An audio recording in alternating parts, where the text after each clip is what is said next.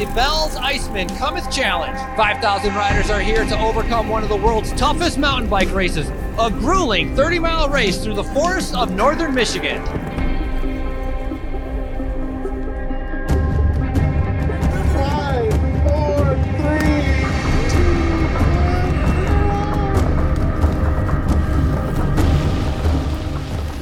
Thank you to our friends at Bell's. We're so grateful for your continued support and collaboration. We look forward to enjoying a few samples throughout the show, and of course, at the Bell's Iceman Cometh Challenge this November. Was that a bear, or a cow, or a banana we saw flying through the woods? No, it was just some of the folks from Trek Bikes. Check out their new bikes and gear. It's always as fun and awesome as they are. Thank you, Trek, for your longtime support and sponsorship. We can't wait to see what Trek Bikes will bring to Iceman this year. Cambium Analytica, we are grateful for your support and thank you for the continued collaboration. Stop by and say hi to Cambium Analytica at the Expo and Celebration Zone. See you out on the trails. Righty, welcome back to the Iceman podcast. We've got Shannon Kochis, Kyler Bradley, and Liz Belton today. I'm going to go through some quick housekeeping first. Um, we're we're just going to call out Nimba. We've been working. Iceman as a whole has been working with Nimba for quite a few years, managing the trails. And um, personally, I just want to thank them for making Iceman what it is. And they've got some pretty cool projects in the works. Um, the VST Tree Project, if anyone's ever been to the Vasa, which if you've done the race, you've definitely been out there. But the Supply Road Trailhead, they're trying to raise a lot of money to make that a lot more favorable for all the riders coming to Traverse City, riding the unmarked, riding the Vasa, riding the Iceman course.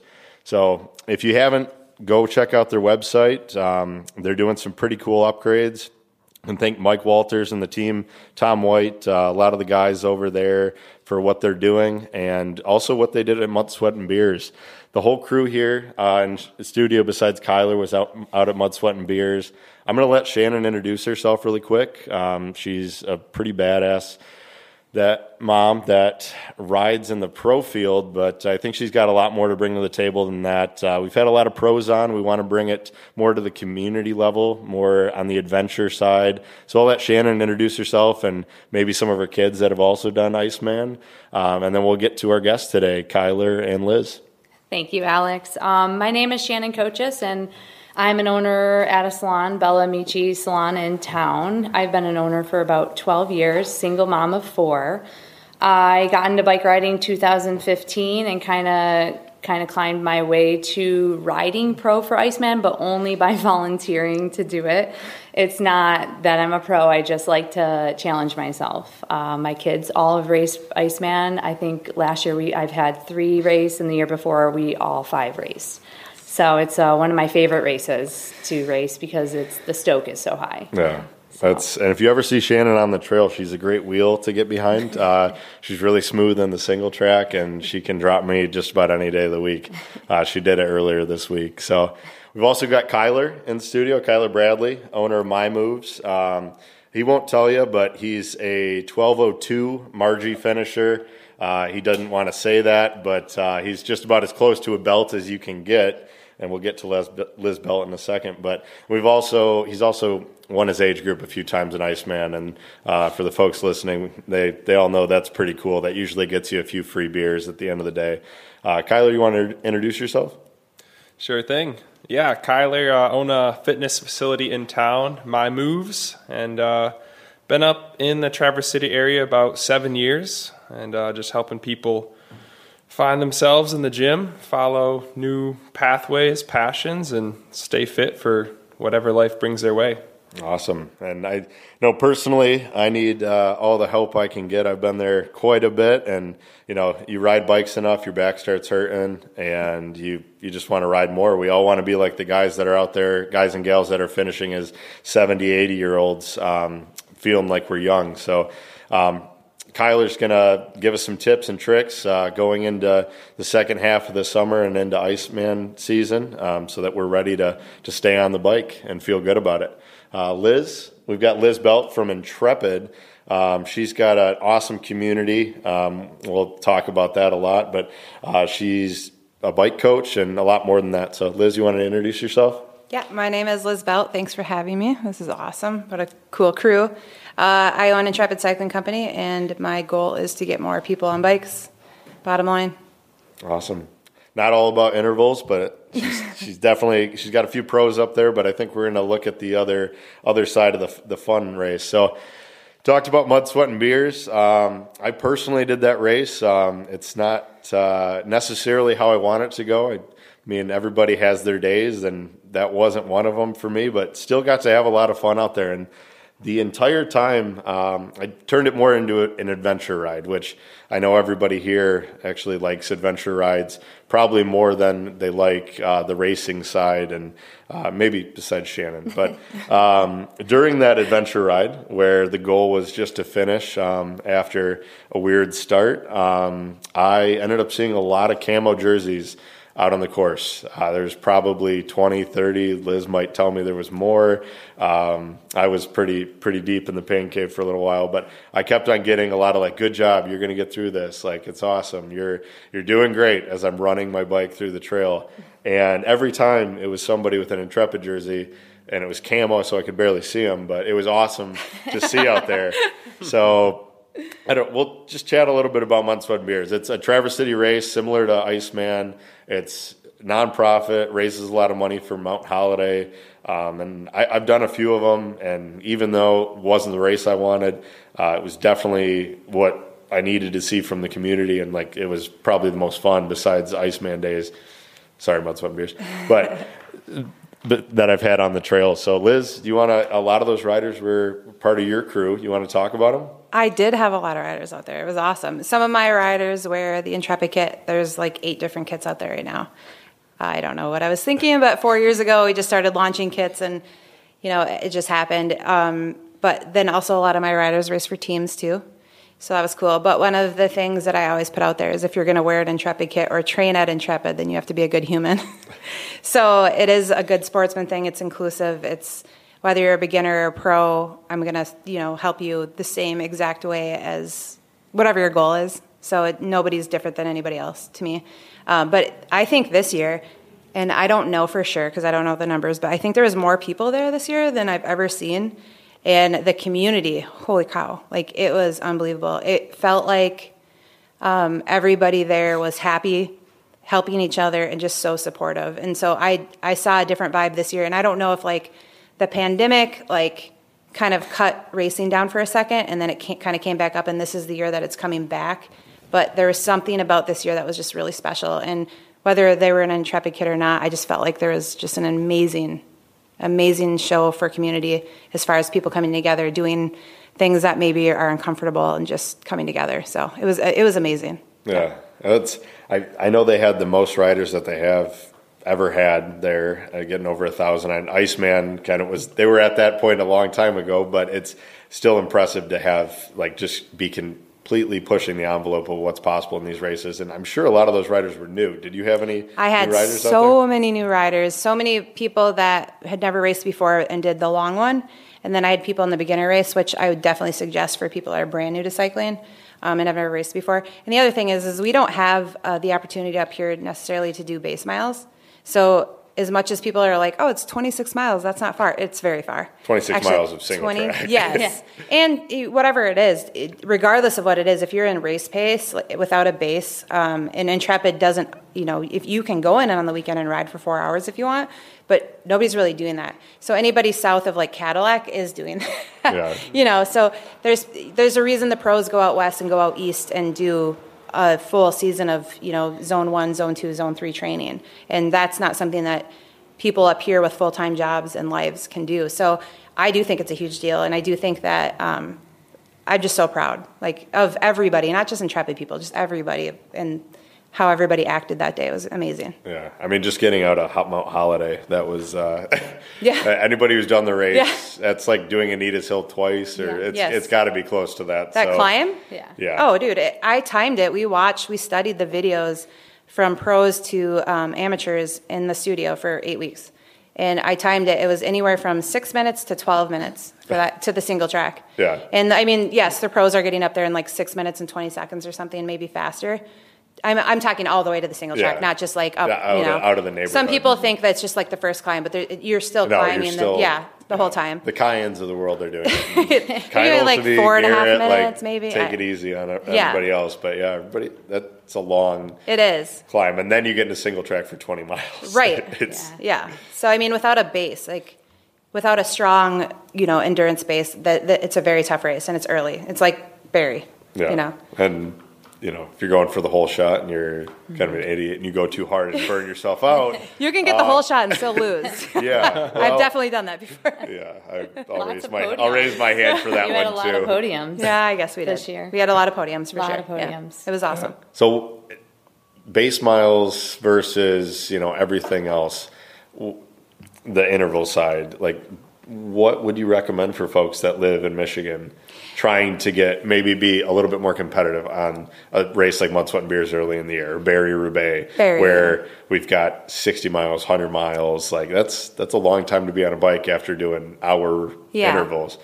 Well, one of the biggest issues with cycling is people think they have to get on their bike and hammer, hammer, hammer. And uh, Intrepid's all about hammering, so like I have to, you know. But I also coach like you can do your three hard rides a week in your zone, but you definitely need at least one ride a week where it's two to four hours on your bike, which obviously is so boring, right? Yeah. Um, but that's again, that's the difference. Like anywhere from the UP down to Traverse City, if you go below Cadillac, everybody's riding gravel year round. You can get on a fat bike and ride 40 miles on a gravel road, no problem.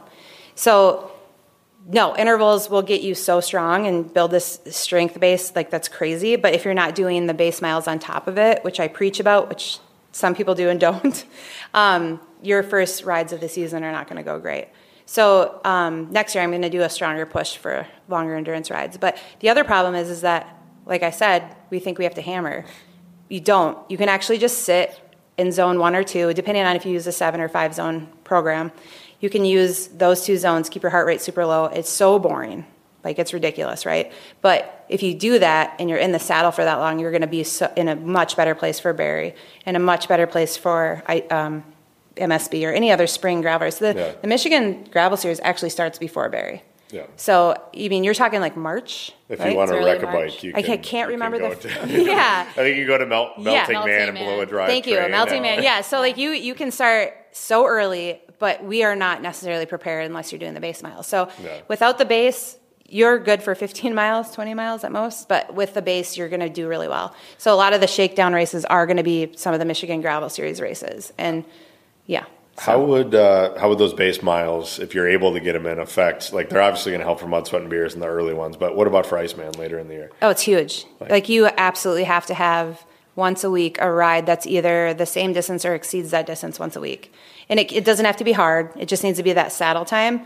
And then once you know you get in that nine week window of Iceman, maybe ten week, then you have to start your out and backs and actually doing that distance hard.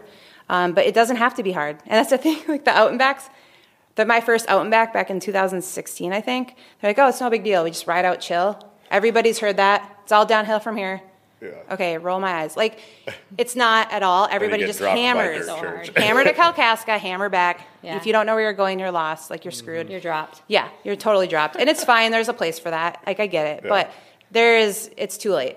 Like, you can't just spend your whole summer hammering the VST and, like, going on 15 mile, like, rides and then think you're going to do great in Iceman. You have to, like, really put the miles in, I think. So, So, so what is? I mean, I, I would call that like an adventure ride. It's an easy, like a way to say like instead of recovery or like I'm going to take it easy in zone one and zone two. It's like adventure ride. I'm not going to sprint at all today, and I'm going to go get lost. Like, is that kind of what you're talking? Like a two to three hour, four hour? Yeah, um, kind of, but like, is there or is there more structure to that? Where you, There's not. No, just get on your bike, just sit get your out on- seat. Yeah, just get on your saddle and ride and have fun and don't feel like you have to chase people and like set records. And I have to tell myself that too. I have to tell my friends that. Like, why are we hammering? Why can't I breathe? Yeah. Like, it's fine. You, we're not racing right now. So, being in the saddle in general, four miles, hours versus miles is probably your best bet. Like, turn the freaking Strava off. Don't even look. Don't, Don't look at that. Just don't chill. Look at the heart rate Look at no heart rate's good. Look at the heart rate? Heart rate's probably the most important thing in that that sense. Yeah, like I'm going to keep my heart rate below this number. Based everybody's different, and I'm just going to have fun. And, And nobody be wants to do that. Would that be like a talking, like if maybe Yes, maybe talking. for folks that don't have a heart rate Talking. monitor, below talking? Talking, yeah. Okay. And if you don't have a heart rate monitor, if you don't know your max, it's like, yeah, I don't know. Yeah. So it's it's different for everybody. Everybody like a lot of people will be like, "What should my heart rate be?" And I'm like, "Everybody's different." I have people that max out at 203. Abby, Abby Jean, She does. 205 is the highest I've seen. I'm like, "Get to the doctor right now." I don't know what's happening right now. And then I have I have people in their 50s and 60s that are like really high like that. But then I have people that don't go over 150. You know, so everybody's different. Everybody's heart works different. Everybody's body works different. It's just a matter of like there's so much science out there right now. You can do, you can find out what works for you. Yeah. But if you can't talk during your base mile rides, then you're doing it wrong. Okay. For sure. Yeah. Well, that's that's a good reminder, folks. Straight from a coach. Um, Kyler, what about off the bike during the winter? Liz is saying base miles are good. What would you recommend for the folks that either want to get really strong and they want to raise that FTP, or maybe they just came off of Iceman and they're like, I can't even walk right now. I, I just rolled out of out of bed on Sunday, and not I'm only am I a little hungover, but I can't bend over to tie my shoes. Like, what what's what are you going to put in place for them to like feel better going into the the following year? Yeah. Um, I think after that race, it's a good time just to have an overall reset.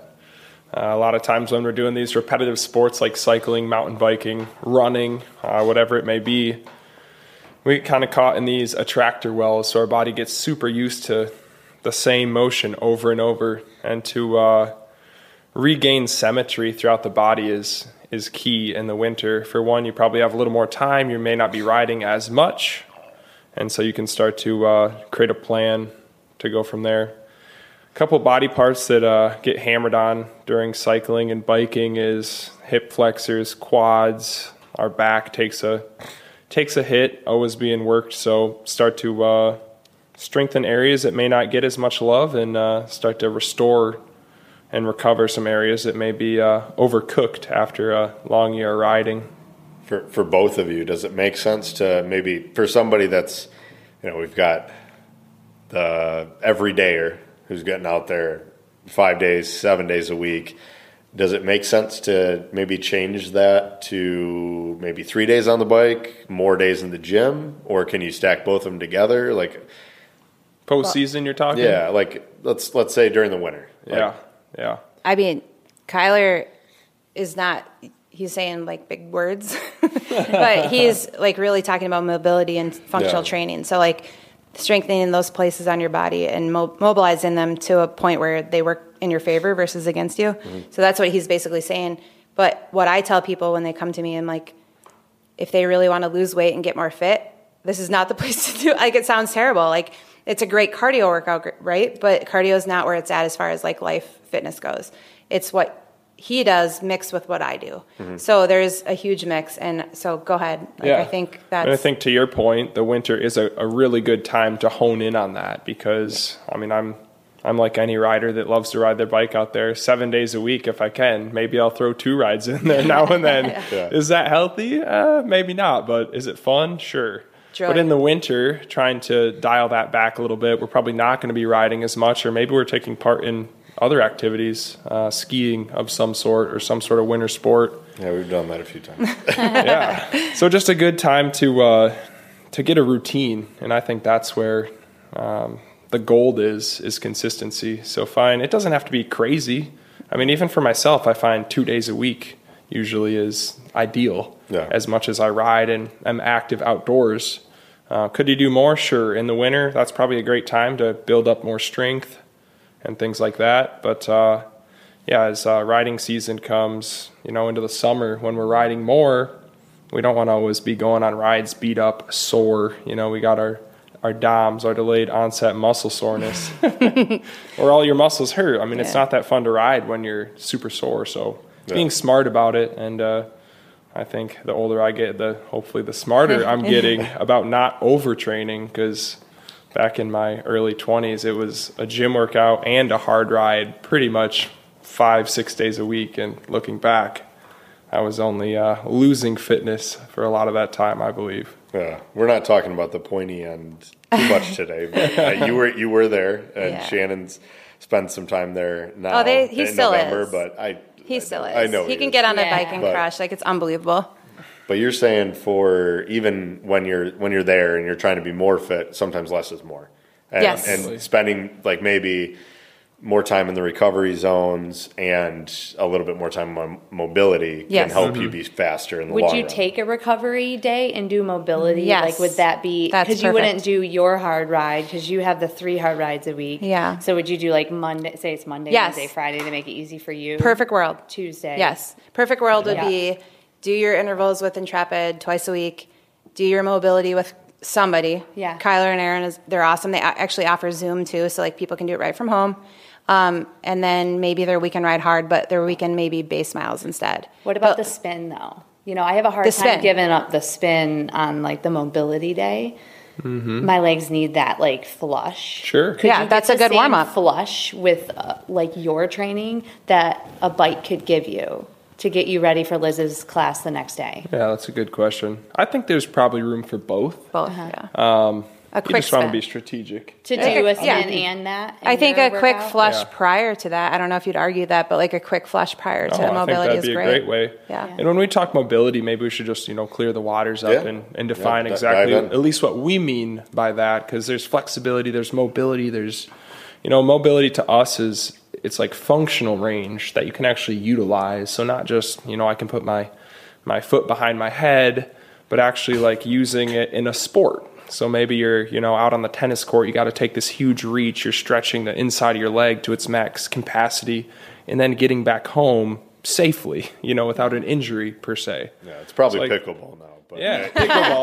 That's right. A little I more wanna do that. I think we need I wanna- do a pickleball. No, I want to get drunk and play pickleball. Friday Is that a thing? Friday. Can you Oh, get drunk heck and play yeah. pickleball? Oh, yeah. Yeah. That's how you end up injured. you'll be That's how you end up That's better. why how you end up in Kyler's gym. That's right. You get drunk Well, and let's play let's first work on the mobility part before enter in three weeks. Yeah. Yeah. and then get drunk and play pickleball. All right, I just wanted to cover that. So yeah, I mean, mobility we use things like foam rollers, uh, maybe a massage gun if you have access to one of those. Even getting a massage still counts, just a little more on the expensive end. Yeah. Uh, mobilizing different parts for cyclists, quads, like we already talked, hip flexors, some of our back muscles, calves. They just get so beat up. So getting a foam roller in there, giving that a little TLC will uh, have you feeling good and be able to perform even better when you go hit your next big hard ride the next day. It's only going to enhance what you're already doing.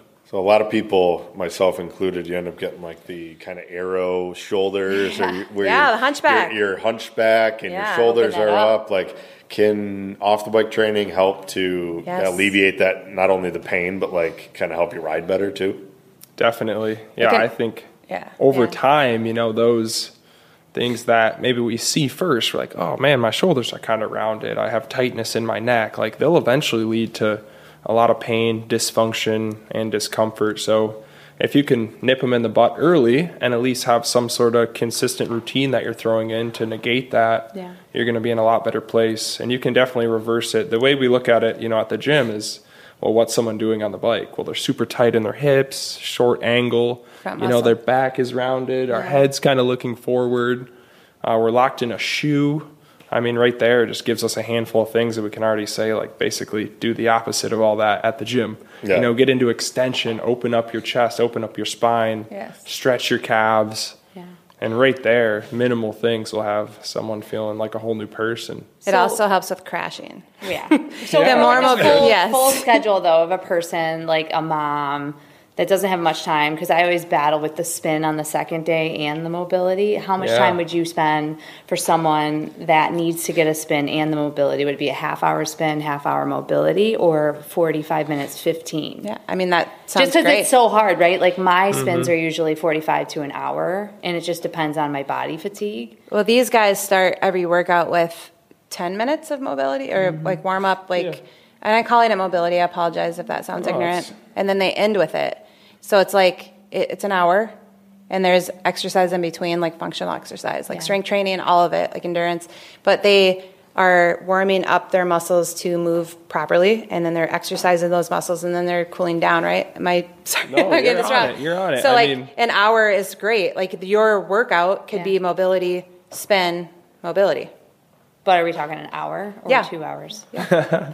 I mean, I mean, Yeah, two you would be great, well, if, but if you're not doing the strength in between, you Yeah, could do yeah. the But But mobility. the, yeah, spin, I think, spin Liz, could you're be the ex- exercise. Yeah, you're referring to like one of our classes where we do spend a lot of time mobilizing, stretching, and lengthening things out at the beginning.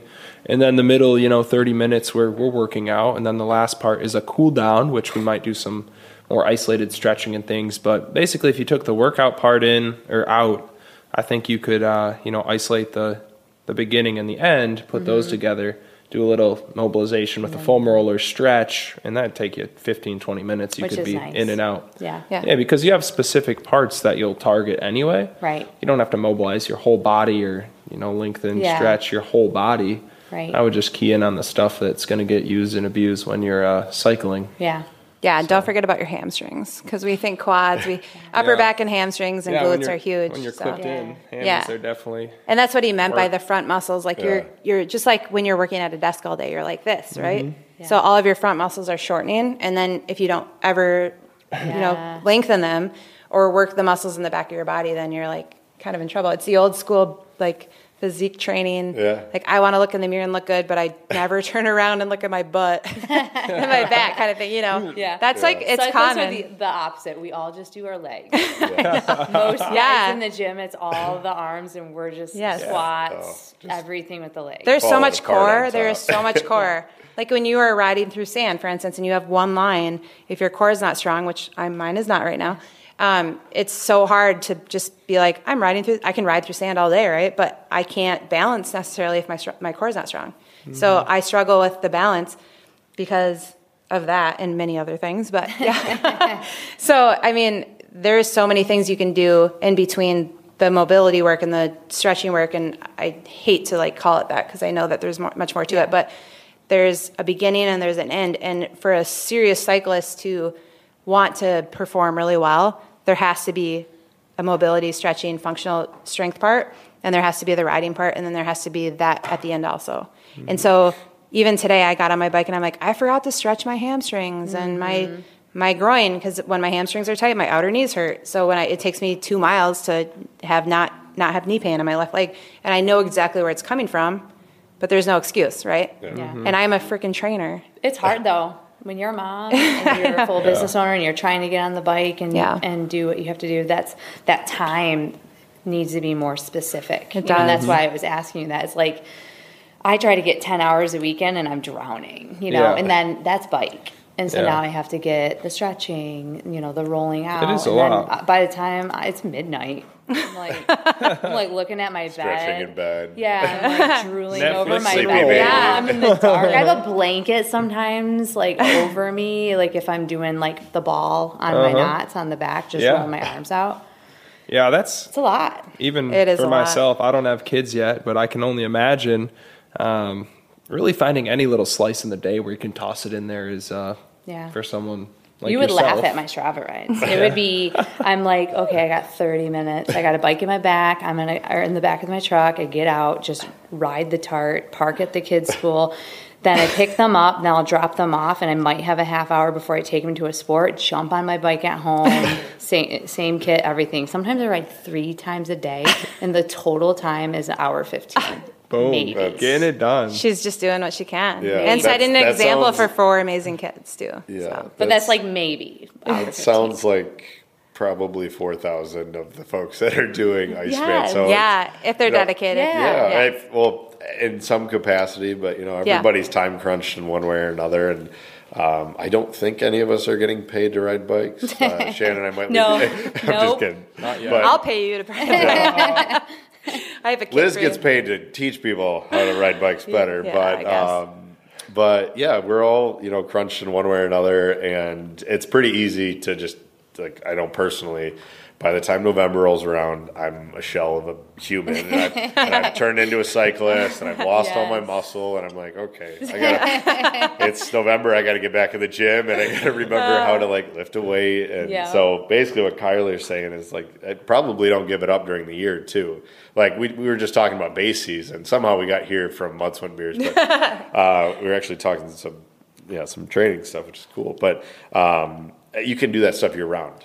Is what You need we're, to, what we're yeah. talking about. Like Yeah. the intervals out. Like the closer we get to Iceman, you want to be working on intervals. You want to get sharp. You want to get, you know, you're trying to get over those hills, but you also want to keep that mobility up so you don't have to pick it up on a Sunday after Iceman. And- Because life, yeah, Yeah. like you, like Bike It is awesome and we love it and the Mm-hmm. community is great and it brings us so much joy, but life, like you still have to do life and you still have to like Yeah. live a long time and Ride It's- bikes when we're 80 and do tandem. yes, and that's why I like. Oh. Yeah, that would be bikes, insane. Bikes are great, but there's no impact, right? Like, Yeah. so there's no impact on your, there's no strong impact on you. So, like, there's not a ton of like bone mass index going on there, like build or whatever. So, weight training, mobility, all these things. Like, that's why when someone comes to me like, I really want to lose weight, I'm like, you're at the wrong place. Like, you got to learn to lose weight. I'm going to tell you to eat pasta. Yeah. Maybe have a few more beers. I'm you also right, and, uh, right, exactly. And I'm not a good salesperson, right? I'm like, oh, you want to lose weight? You're not in the right place. Like, obviously, you're going to burn a ton cycle, of calories, right?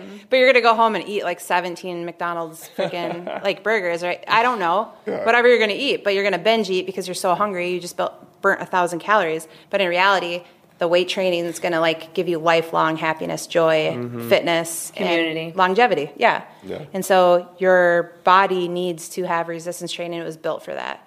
And so I struggle with being a salesperson because that's what I do all the time. I'm like, no, I'm sorry, but this isn't the place for you. Yeah. If you want to be a better cyclist and you're happy to do this and get fit, like awesome, but there has to be something else with it. That's this position is like sitting at a desk all day. It's just not gonna like Yeah. be amazing for you. Sorry that we're not talking about race anymore, but like I, I don't mean to be negative. I just No, I'm a it's- realist, so I mean, it's, I'm like, back. go to Kyler, please, because Yeah. that's where you're gonna get what you need Yeah. right now. You, that's where you're gonna get your glutes built up and your metabolism higher and like whatever, Mm-hmm. or both, you know. yeah. And so sometimes it can be daunting because it could be expensive and there's all these things, but there's definitely an affordable way to do everything. And there's a way to learn and then go on off your own. And that's the goal is like, I'm going to train you in the gym. If you're training someone in the gym, my goal has always been, I'm going to send you off on your own and you're going to do your own thing. It's like White Fang, go. you know, total White fang. But they never leave you. Well, just- I don't you want just keep them getting to bigger and bigger and bigger. I'm, Yeah, I'm more talking about the gym stuff. Like I, you know, like I, I want to see people succeed on their own. I want them to like find a way to fiscally approach what they're doing and make it a lifestyle versus like having to feel like it's a, you know, daunting thing financially or whatever, you know. Yeah. But the cycling part, that's not that expensive. That's just me yelling at them and coaching them. But it does. It takes a lot of time. It's like six days a week if you're talking about like having a trainer and all these things. But there's obviously like a way around that. Yeah. So we want our goal, I think, and I can speak for you when I say this, is to send people out in the world and have them be able to maintain some sort of fitness on their own, but lifelong. Not like, hey, we just stopped by to learn something and we're going to stop six months later Yeah. because of Iceman. We want you to continue because fluctuating is actually worse for you than maintenance. So, Yeah. you know, That's, that's good advice. it's really bad for your heart, by the way.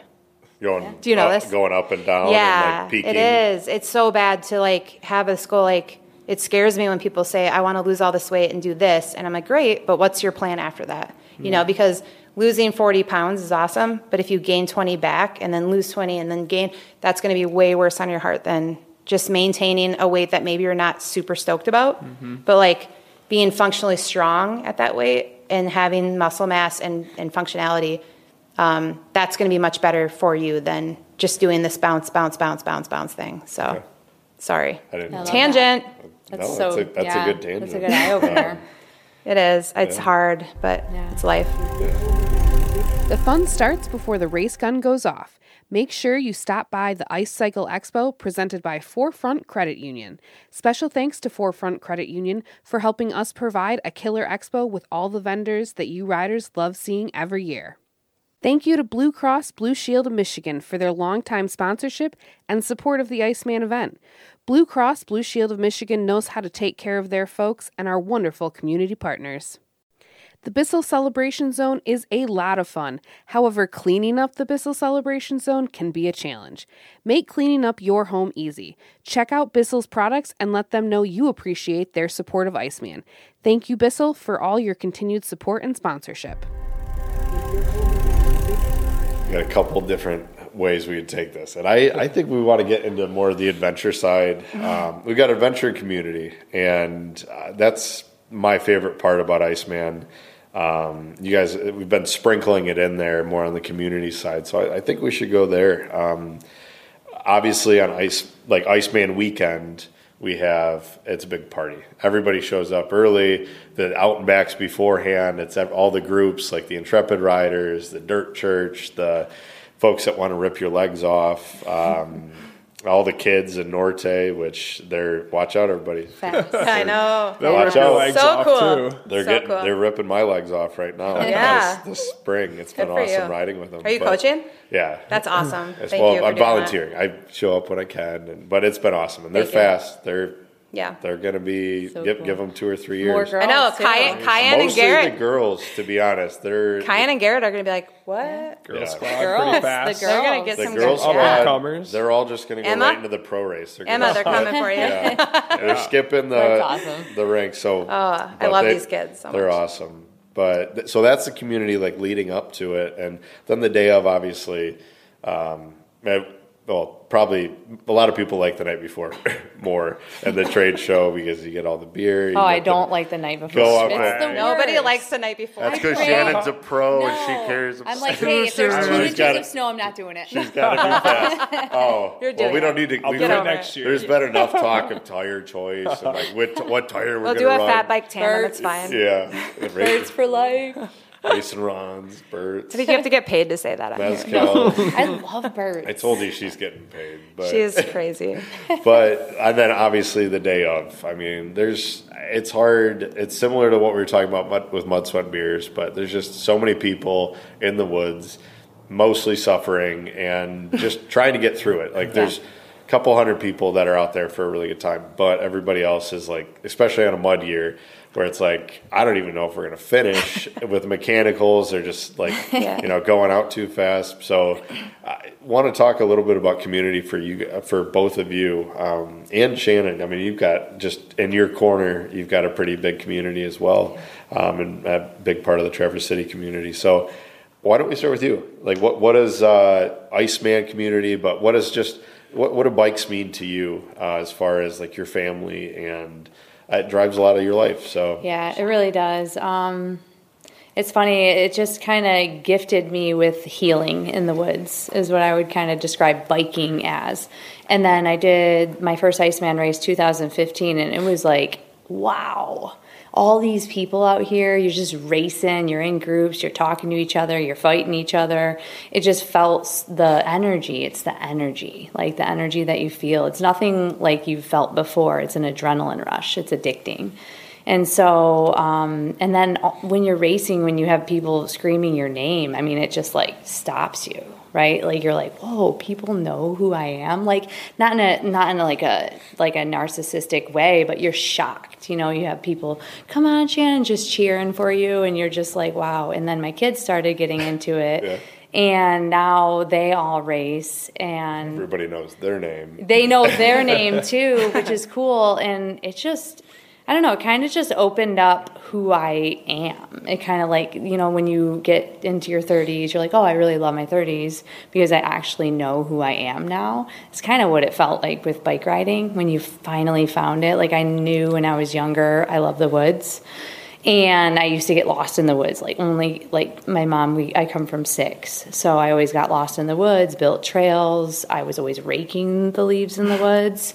So getting lost on the single track, it's like the best feeling in the world. And I never realized you can actually ride a bike in the woods, which is weird. And so that was just a huge eye opener, and to gift it to my kids at a young age, I think mm. that's really cool. Yeah, That's so awesome. Yeah, It is really cool. It's really cool. We can just stop there. Yeah, that Yeah, we're done. That's Mic good. drop. I, I mean, Yeah. ditto. Mic I- drop. the, the healing part. I mean, I I completely get that. I um, hit- lost my dad at like in 2015. And from that, it's actually well, with Kyler being here, I don't. Not going to bring into this too much, but Can we pause so- for a hug? after after I'll out crack another beer. there you go. Cheers to you. That a boy. Cheers, Dad. Cheers to loss and but- the shitty part of it. Yes. Um, so, I re- soon after I did Iceman, and then found that community, and I didn't ride bikes at all. I knew the Brown family; they kind of got me into it, and then I saw Marji, and I the first stuff I saw from Marji was actually one of your rides. Didn't know who you were at all, Kyler. But, I was there. But was so that was when Kyler, I think you did the 1202 or something like that. Just And I was it. like, that is something that I'm going to do as like a dedication and like a oh. healing and a like the way to build out of it, basically, like build myself back up. And community definitely helped me get there, but Yeah. that was pretty cool. So, um, yeah. That's pretty anyway. cool. Now I'm crying. That's, thanks. but Well, that's what I it's about, right? Like getting I love lost in the woods, the healing, um, nature that comes out at you. My sign for I lost my husband in a car accident in 2013, so same. Finally found the woods, and when I found the woods on a bike, I never stopped because Well, you keep going You back. keep and going. It You- keeps, yeah, it it's just- gives, but it's not just the woods. I think um, you found community in it, Yeah. and you know a way to channel whatever you're. Well, you feeling. meet people like you, and you meet people like Liz and Mm-hmm. Kyler, and you all share this story together, and that's what binds Yeah. The whole picture together. Is is she's doing something hard, he's doing something hard, you are, and I am, and we all went through something hard, and it's it's crazy. The woods and a bike can bring this community together. People Yeah. who've lost people or are going through a hard time or a divorce or trying to find themselves, really, because I, I think that's dealing with a pandemic, or Yeah. like uh, like just you know, uh, yeah, mental illness. It's it's a really um, and then people you find people and they lift you out of that. Yeah. And races are another. You can run into random people and they help you through a race and like they're really important for you in that moment or like on an adventure ride and Yeah. So I don't know that side of the community is really cool. Amazing. And thanks, Paul, for getting me through that race. But Is that your dad? no, no, that was uh, Oh, okay. Paul Britton. He uh, he sagged me on Marji. You so- never forget. You Yeah, never I'll give you a little shout out on that one. That's But, the- uh, but you know, person. cro- like you cross, you do something like that, and I think Liz might have um, some stories as well. But I'm just crying over here, so. But you know, you you do something like that, and you you build yourself up um, into a different person Yeah. through the community, through training, through the bike, And you believe in yourself. You Yeah. start believing you can do these things. in a in a completely different way, and then um, you get to the finish line, and it's either like, oh, well, I'm never going to do that again, but I'm glad I did, or you just dive deeper in. And most people Yeah. decide that it's like, oh, this is a this is a very healthy way to. Um, not only you know make yourself healthy like what Kyler and Liz are talking about, but you can also like find more people that are like you. And I, Yeah. I mean, there's five thousand people that sign up for this race every year. Um, there's a lot of weirdos out there that like drinking beer and then riding bikes or one or the other. I don't know. We might go back and forth. Coffee. Yeah, a lot of coffee too. But Mm-hmm. I don't know, Kyler, like community. Um, sorry to drop that on you too. No, but, we're but seeing, but seeing, Yeah. like honestly, what you did on a bike, it was obviously the pointy end, and it was inspiring. And it was like, oh, that's a guy similar, same age as me, doing hard stuff on a bike, and like, don't know why you did it or why you do it. Like, I still don't know why. I'm like, holy smokes! Like, I why? Do you- like how hard? Like, Do you know what bike he was on though? Uh, like that's the thing. Like I, I will think it was on never a fat bike, forget talking about it. what I- First time, A thirty pound fat bike. I remember With that. no I suspension. that. And that's what I had. You at were the like time the to ride. So I was top like, if he can of, do like, it, a- a Believable. I was there for every minute on. of it, and I was like, "Are you kidding me?" Like Liz told me no, like three I was like, weeks "Do before. not do this. Don't. Like, don't." She, I literally walked into the like not were in a working at the negative way. It wasn't like a negative way. I was just like, I feel like you should get a She's different like, bike. you're you're an idiot. I did have tell you it was friends. an idiot. They will loan you bikes. Yeah, I mean, I have a bike. It's too small, but like you can take mine. Like I'm it's fine. sorry, Liz. I'm like, I'm. I just in my head, I was committed. You know? He was. I knew my bike. I knew what it could do. I d- I'd never ridden in Marquette though, so I didn't know that. But which know, is also amazing. Come on, like he shows up on an orange thirty pound orange, right?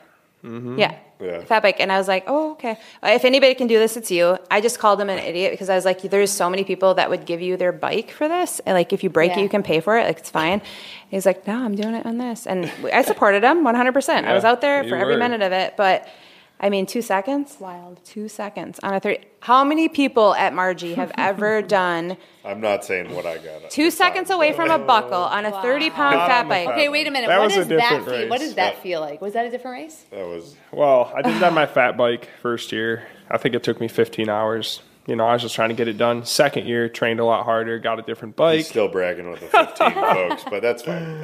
oh, maybe Whatever. maybe do some mobility. You know, Might- Whatever the that's time the was, it doesn't matter. It was unbelievable. Yeah, might like do some mobility. It'll, it'll Yeah. make you a little bit faster. And Then all of a sudden he was like, I need to change my job and like work Yeah. on mobility. No, no, that's not even it. Like, he's just, he's a badass. Yeah. So what like but the community side, what what about that for you? I know you're building not only, you know, community on the bikes, uh, you've definitely I mean personally you've gotten me into like jumping bikes, which I usually don't like to leave the ground. I'm more of a like let's do Iceman stuff. All I can think of wanna is get a little carp right faster now. for November or let's go gravel ride and you're always like, oh, let's go to the commons or let's go to Palmer and go go jump some stuff. But like so not only that, but you've also got the community in the gym. Mm-hmm. Like what what does bike community mean to you? Yeah, it uh, you know it's really ebbed and flowed over ever since I moved up to Traverse City. It's kind of interesting looking back at it. But when I first moved up, I I was really serious into racing, Iceman, MSB. I mean, I was entering all the two hour events, and uh, you know what that led to was training solo without community.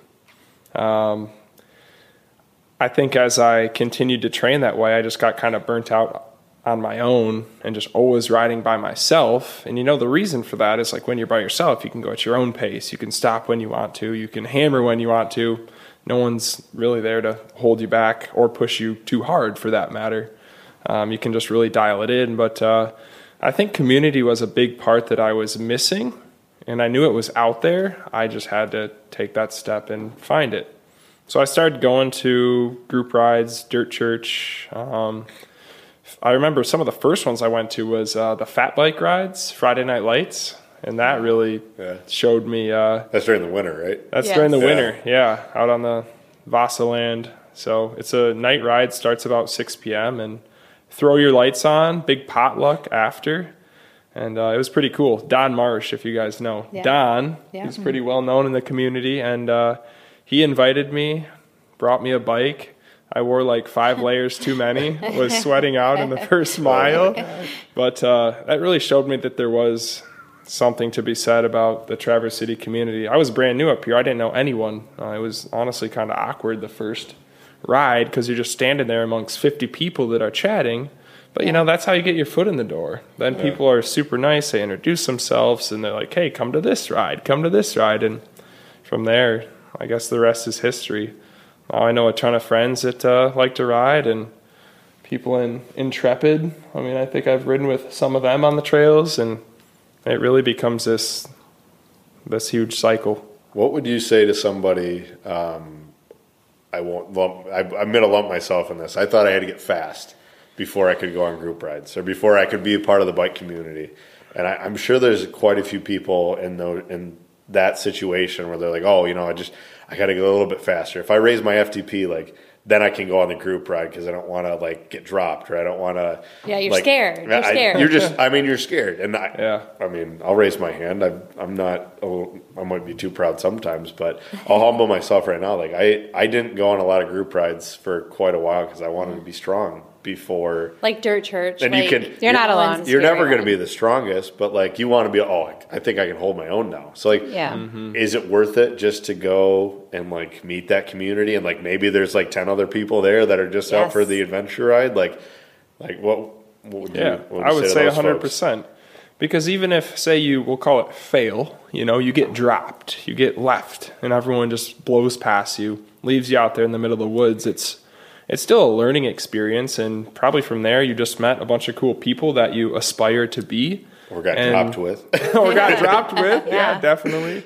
Get dropped Um, with your local hero because he's having a bad day. Yeah, and they'll help you out on how to, to take it to that next level. They'll tell you other group rides to hit, um, maybe some that aren't quite as spicy. Yeah. But uh, yeah, if that's like your goal, I think you shouldn't wait. You should just just go for it, dive in head first, and see where you end up, and then you know. It's Yeah. fun.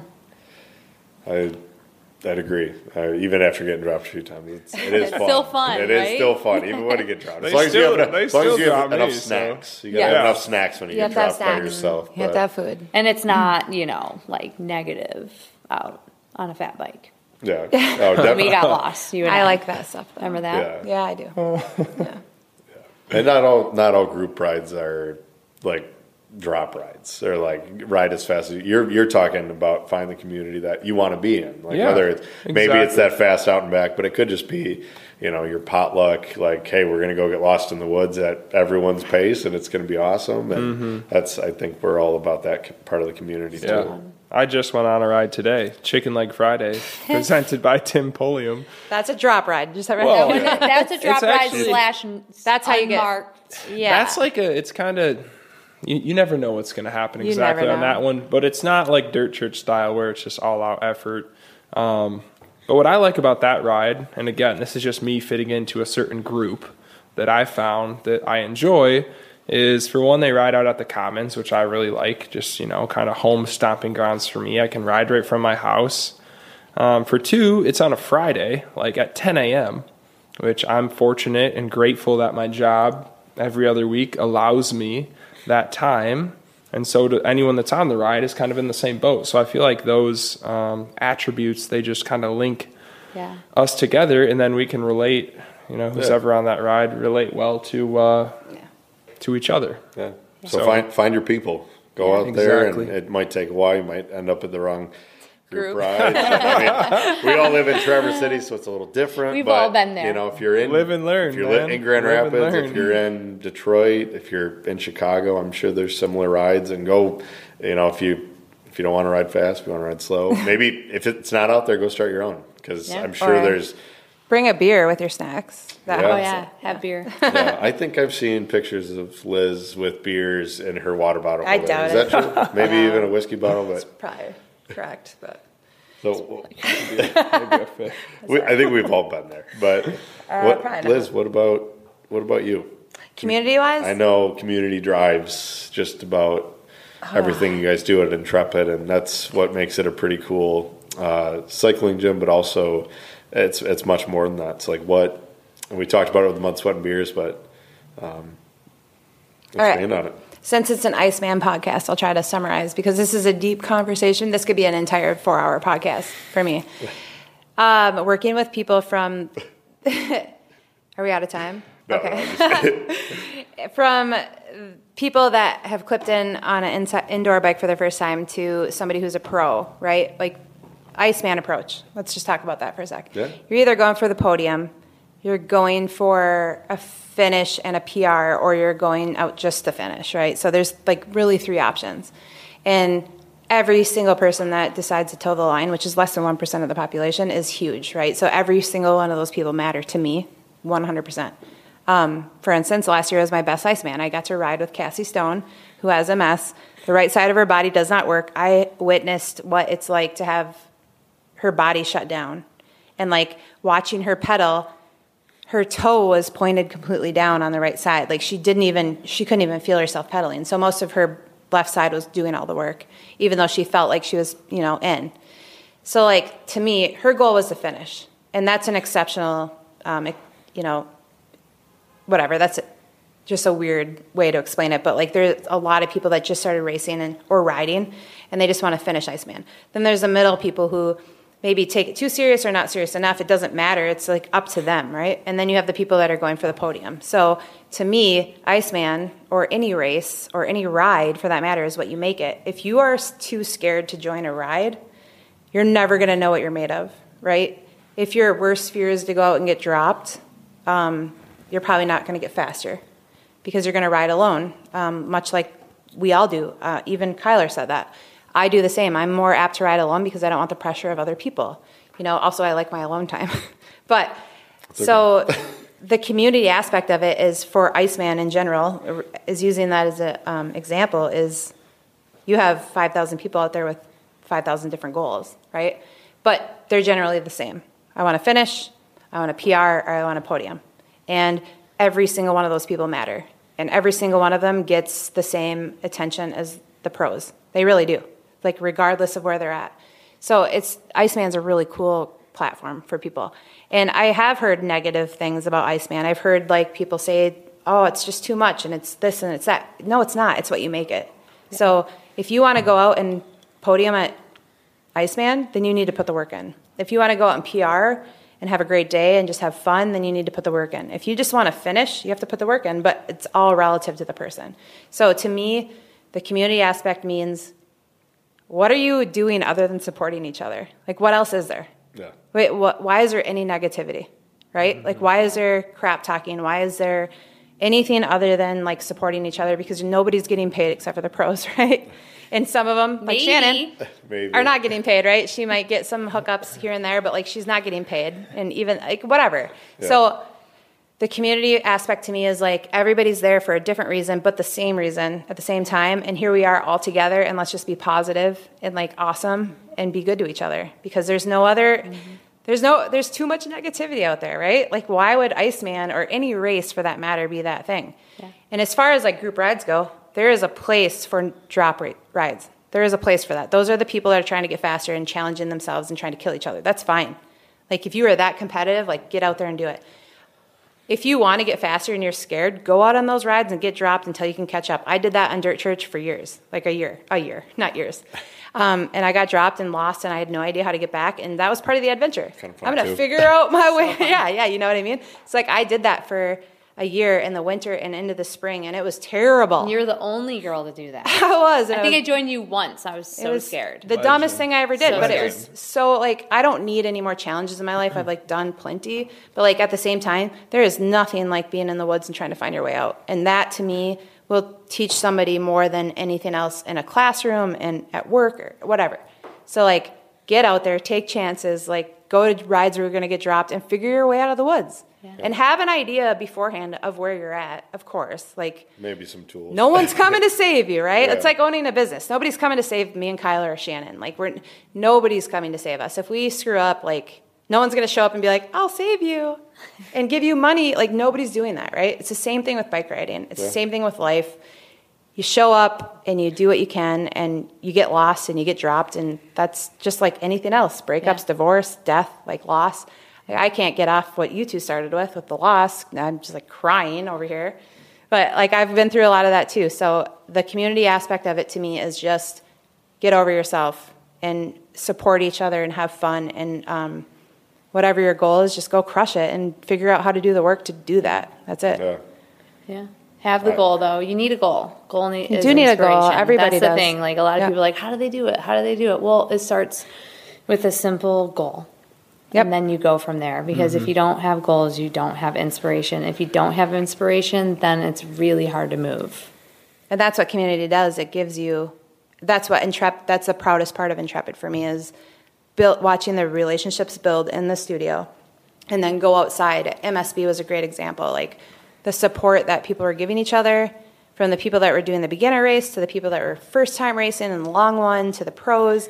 I mean, it was unbelievable to watch the positivity and the support afterwards. And like, it doesn't matter what kit they were in. I mean, I'm flattered. I was beside myself, to be honest. But like, Yeah. to watch the kindness and the support and the, I don't know. I, I, I don't think I'll ever get over what 2023 MSB was for me hmm. and for the community. It was unbelievable. Well, I think it's probably just going to get better, but yeah, it's But like, how do you I- I like? don't- I I, I do I think- shut down now because that was so great? I like, think that was we're a good peak. now. I Like, mean- I'll retire. It's good. I don't- think that was your peak, but uh, no, that's that's awesome. I mean, something you said there. We we talked a lot about adventure rides and riding easy and fun. It's okay to go hard sometimes. Yeah, it like, is. wha- whatever hard means. For Go you, hard, yeah. it's okay. That's And, how you like, learn about yourself. Iceman probably like it is the hardest day you're going to have on a bike. Yeah. It, like nice weather, snow. Like Yeah. you're going to have a hard time out there. You Um, are. Yeah. and and having a community around you to get you through it on and off the, the course. I mean, it's kind of you know training for Iceman could mean that you just want to be able to have a couple shots of whiskey and make it over the hills and get Exactly. it. Get it. I mean, there's a lot of hand ups out there. Everybody knows it, and maybe that's your goal: be able to take every hand up and still make it across the line. But the uh, yeah, the community off the like all the fans at the end and like Oh, it's so fun. it's- and Yeah. then the friends on the hills Yeah. and get you guys get everybody on the podcast. Get get yourself a friend on a hill out there somewhere. Know somebody With a fireball shot. Yeah, Yeah. preferably Automatic 200 watt increase Yeah. on the hill. you're you're already at the top. Kyler, I can't remember which one it was, but I saw him out uh, pretty close to Kalkaska. He got me, and that uh, yeah, it helps. Friends help you over hills. So Yeah, that last wave before the pros come in, you're Oh, just yeah. screaming to help them up the hill. Oh, you're yeah. like, guys, come on. Those are the first timers. That's the best it's wave. my favorite. Yeah. The, the last ten waves of Iceman are the best Yeah. waves. Bottom line to me, like Yes. as passionate as I am about like people getting out there and putting themselves. I mean, same thing with the group ride he's talking about. Nobody's showing up to these group rides that Yeah. are new. Why? Because they're scared shitless Yeah. about what's going to happen. And do I have the right gear? And do I have the right amount of snacks? And do I have my fireball shots? but like you watch those last 10 waves come through Iceman or even the last 15, I don't even care. Uh, it's unbelievable. It like gives me goosebumps Yeah, even talking about goosebumps. it. It's unbelievable. And Yeah. I don't know. I I'll I'm not an Iceman racer. I'm not an MSB racer. I've like I haven't raced those races in like what four or five Liz, years. we duked it out for I won because we lost your. yeah,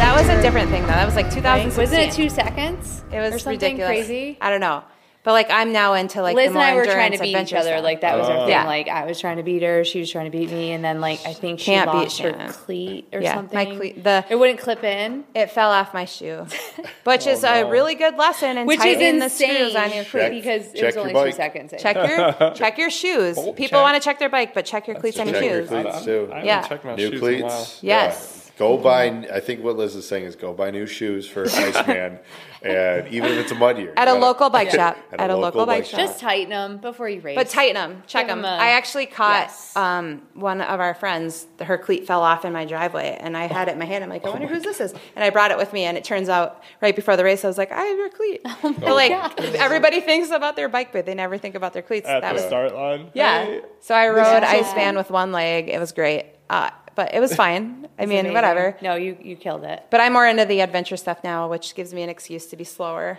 which is great.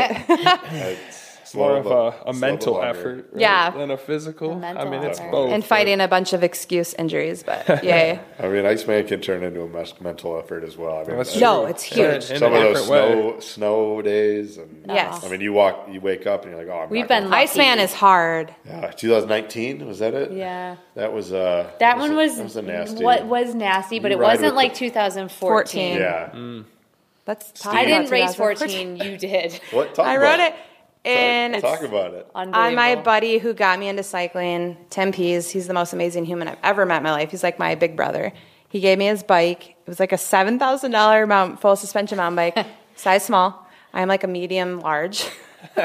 I rode it. First in- race ever, though, right? It Or was a second. My like second maybe. Okay. Um, didn't know what I was doing. Never rode a bike. Uh, tennis shoes and spandex and a t-shirt. And somebody threw me a rain jacket at the start and was like, uh, "You need to Jim. take this, Jim." Jim. Yeah, it snowed, rained. It was like apparently the worst year ever. I thrived. I thought it was great. I think it was like three hours and forty five minutes. I was in wave five thousand. uh, but I remember being out in mud up to like mid leg, and I'm tall, right? So like basically, if you're Shannon, it was up to your knees. Yeah. And someone was like, "Oh, that was so smart to wear tennis shoes," and I was like, "I don't know what you're talking about. This is all I know how to ride in." like I didn't know about clipping in. Yeah. But nobody could move their bike. There was so much mud, and it was everything was flooded. It rained, snowed, rained, sleeted, rained, snowed the whole way home, and everybody was hypothermic afterwards. It was awesome, and I thought it was great. I was like, "I finished. That's all I wanted to do." Yeah. Yeah. But at the same time, like if someone didn't give me their seven thousand million dollar full suspension bike, I don't know if I, if I would have made it home. I think you would have made it. I would have figured it out. I, I would have think you walked, would've. right? Like I, I With don't- what you showed up in, you would have made it. Mentally, you were there. I didn't even know about cycling shorts at the time. Like that was a huge Oh. mistake. Uh, Yeah, the tennis shoes That'd were great though. But men, the mental aspect of it is, I mean, a lot of people get so much in their head about like. oh, That's what I I'm just- I just saying. don't have the right tires. That's and- what I'm saying. Like stop, just like, relax. you Like know, go a ride. few extra like millimeters on your knobs. Stop. Or, like something like that. Like No. you want a bike that works. that matters to her. You want to. Pro. No, no, no. It doesn't matter to me. I mean, even It should matter to you. It does, but you have to also be. You have to be mentally strong. It's mental. A lot of it's getting mm-hmm. getting through those. and Gotta just- suffer. Like I, that's why I Whether- run Burts. I ran Burts 19. Yeah. I was fine, and then I dropped my chain 20 times. Yeah. and that was another story. But my Burts, I was. I mean, I was up there third for a while, first 10 miles, and I had Burts. I think uh, you know one It's of mental. the the overarching principles after this last couple minutes of chatting that I keep thinking about is progression. And you know, for someone in their first Iceman to their who knows? I mean, how long's it been going? Twenty. Pretty sure 30. Chad Scott's done thirty. Yeah, Chad. Yeah, Chad's done thirty-three. Oh yeah, that's right. Yeah. So Was it 33 or 34? And if I butchered that, Chad, give me give me a call. Sorry, Chad. We'll, we'll get you We'll on calling. soon. But you can fight me. It's fine. Yeah, But he's, he's progression gonna. is- Chad's gonna be on for some stories. He's got. He's done every single one of them. Along, Yeah. I think there's six guys. It's amazing. so legendary. Yeah, but, but- progression. I mean, that's from someone that does their first Iceman to their tenth. They're they're going to have probably different gear, different Yeah. riding style, technique, tactics, and that's what has really been getting me going lately as far as mountain biking is.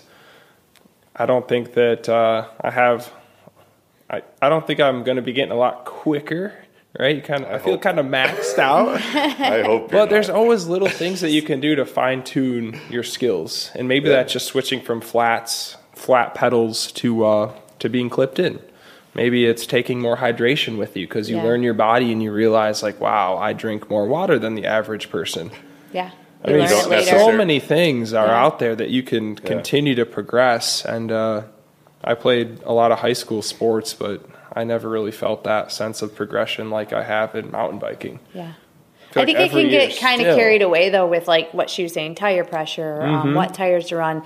Like I think there's a certain point where you have to stop a little bit and come back to like when you remember your first race. Like you, like my first race, I never even took a drink of water, and that's that's not because she couldn't. But your couldn't. mind is so strong that that you just pushed through it. Like it didn't matter. Like those little things didn't upset you. You weren't stressed out over Yeah. the tire pressure. I didn't even know my tire pressure. Um, no water. I had water, but I didn't know how to like drink it while I was racing. So and it was 90 degrees. I think it was my first. Um, it was Order Shore Yeah. Yeah. first race, and I did well, which was awesome. But I didn't do any of that. I didn't prepare for any of that. And it's funny, it's like you go through this mountain bike journey where you learn like how all these things can be effective, but you also want to kind of come back to that first time you ever raced and nothing mattered because then you're so strong. Nothing mm-hmm. matters. No racer out there matters. Like you're not worried about losing. You're just out there for like what you love. Yeah. And you're just going. There's a lot of noise in bike racing now. Hmm. I mean, if you listen to any podcasts, which I'm on one, I also listen to a lot, but everyone's talking about like carbs, tire pressure, tires, the type of bike you have, like all this stuff, and like everything that we've talked about with like rest, recovery, good intervals, community, and just like the mental side of being there and being present for like what you're about to do. Like the those other things are important, but you can definitely get caught up in them. Yeah. And you probably don't need to take a second mortgage, mortgage out on your house to buy another bike. Maybe I don't know. I, I think, I think another we've all- bike wouldn't. be Yeah, another bike. Go see Brick and get, get, get a Trek. Go see Uh, all of them. Yeah, go see all, All of our shops are Go see Wildcard. Yeah. Go see Trek. Go see Einstein. Go see Yeah. City Bike, Sutton's Mission, Bay. Sutton's Bay. They're all amazing. Yeah. They all are, are are great, and they will get you out of a bind. I don't want to get in a little tangent on that, but they'll get you out of a bind on Friday, Iceman too. Yeah. Um, but you're yeah, you're absolutely, You know, you're absolutely right. Like yeah. the first the progression side, you get to learn a lot, and, and like bring it back to Iceman a little bit.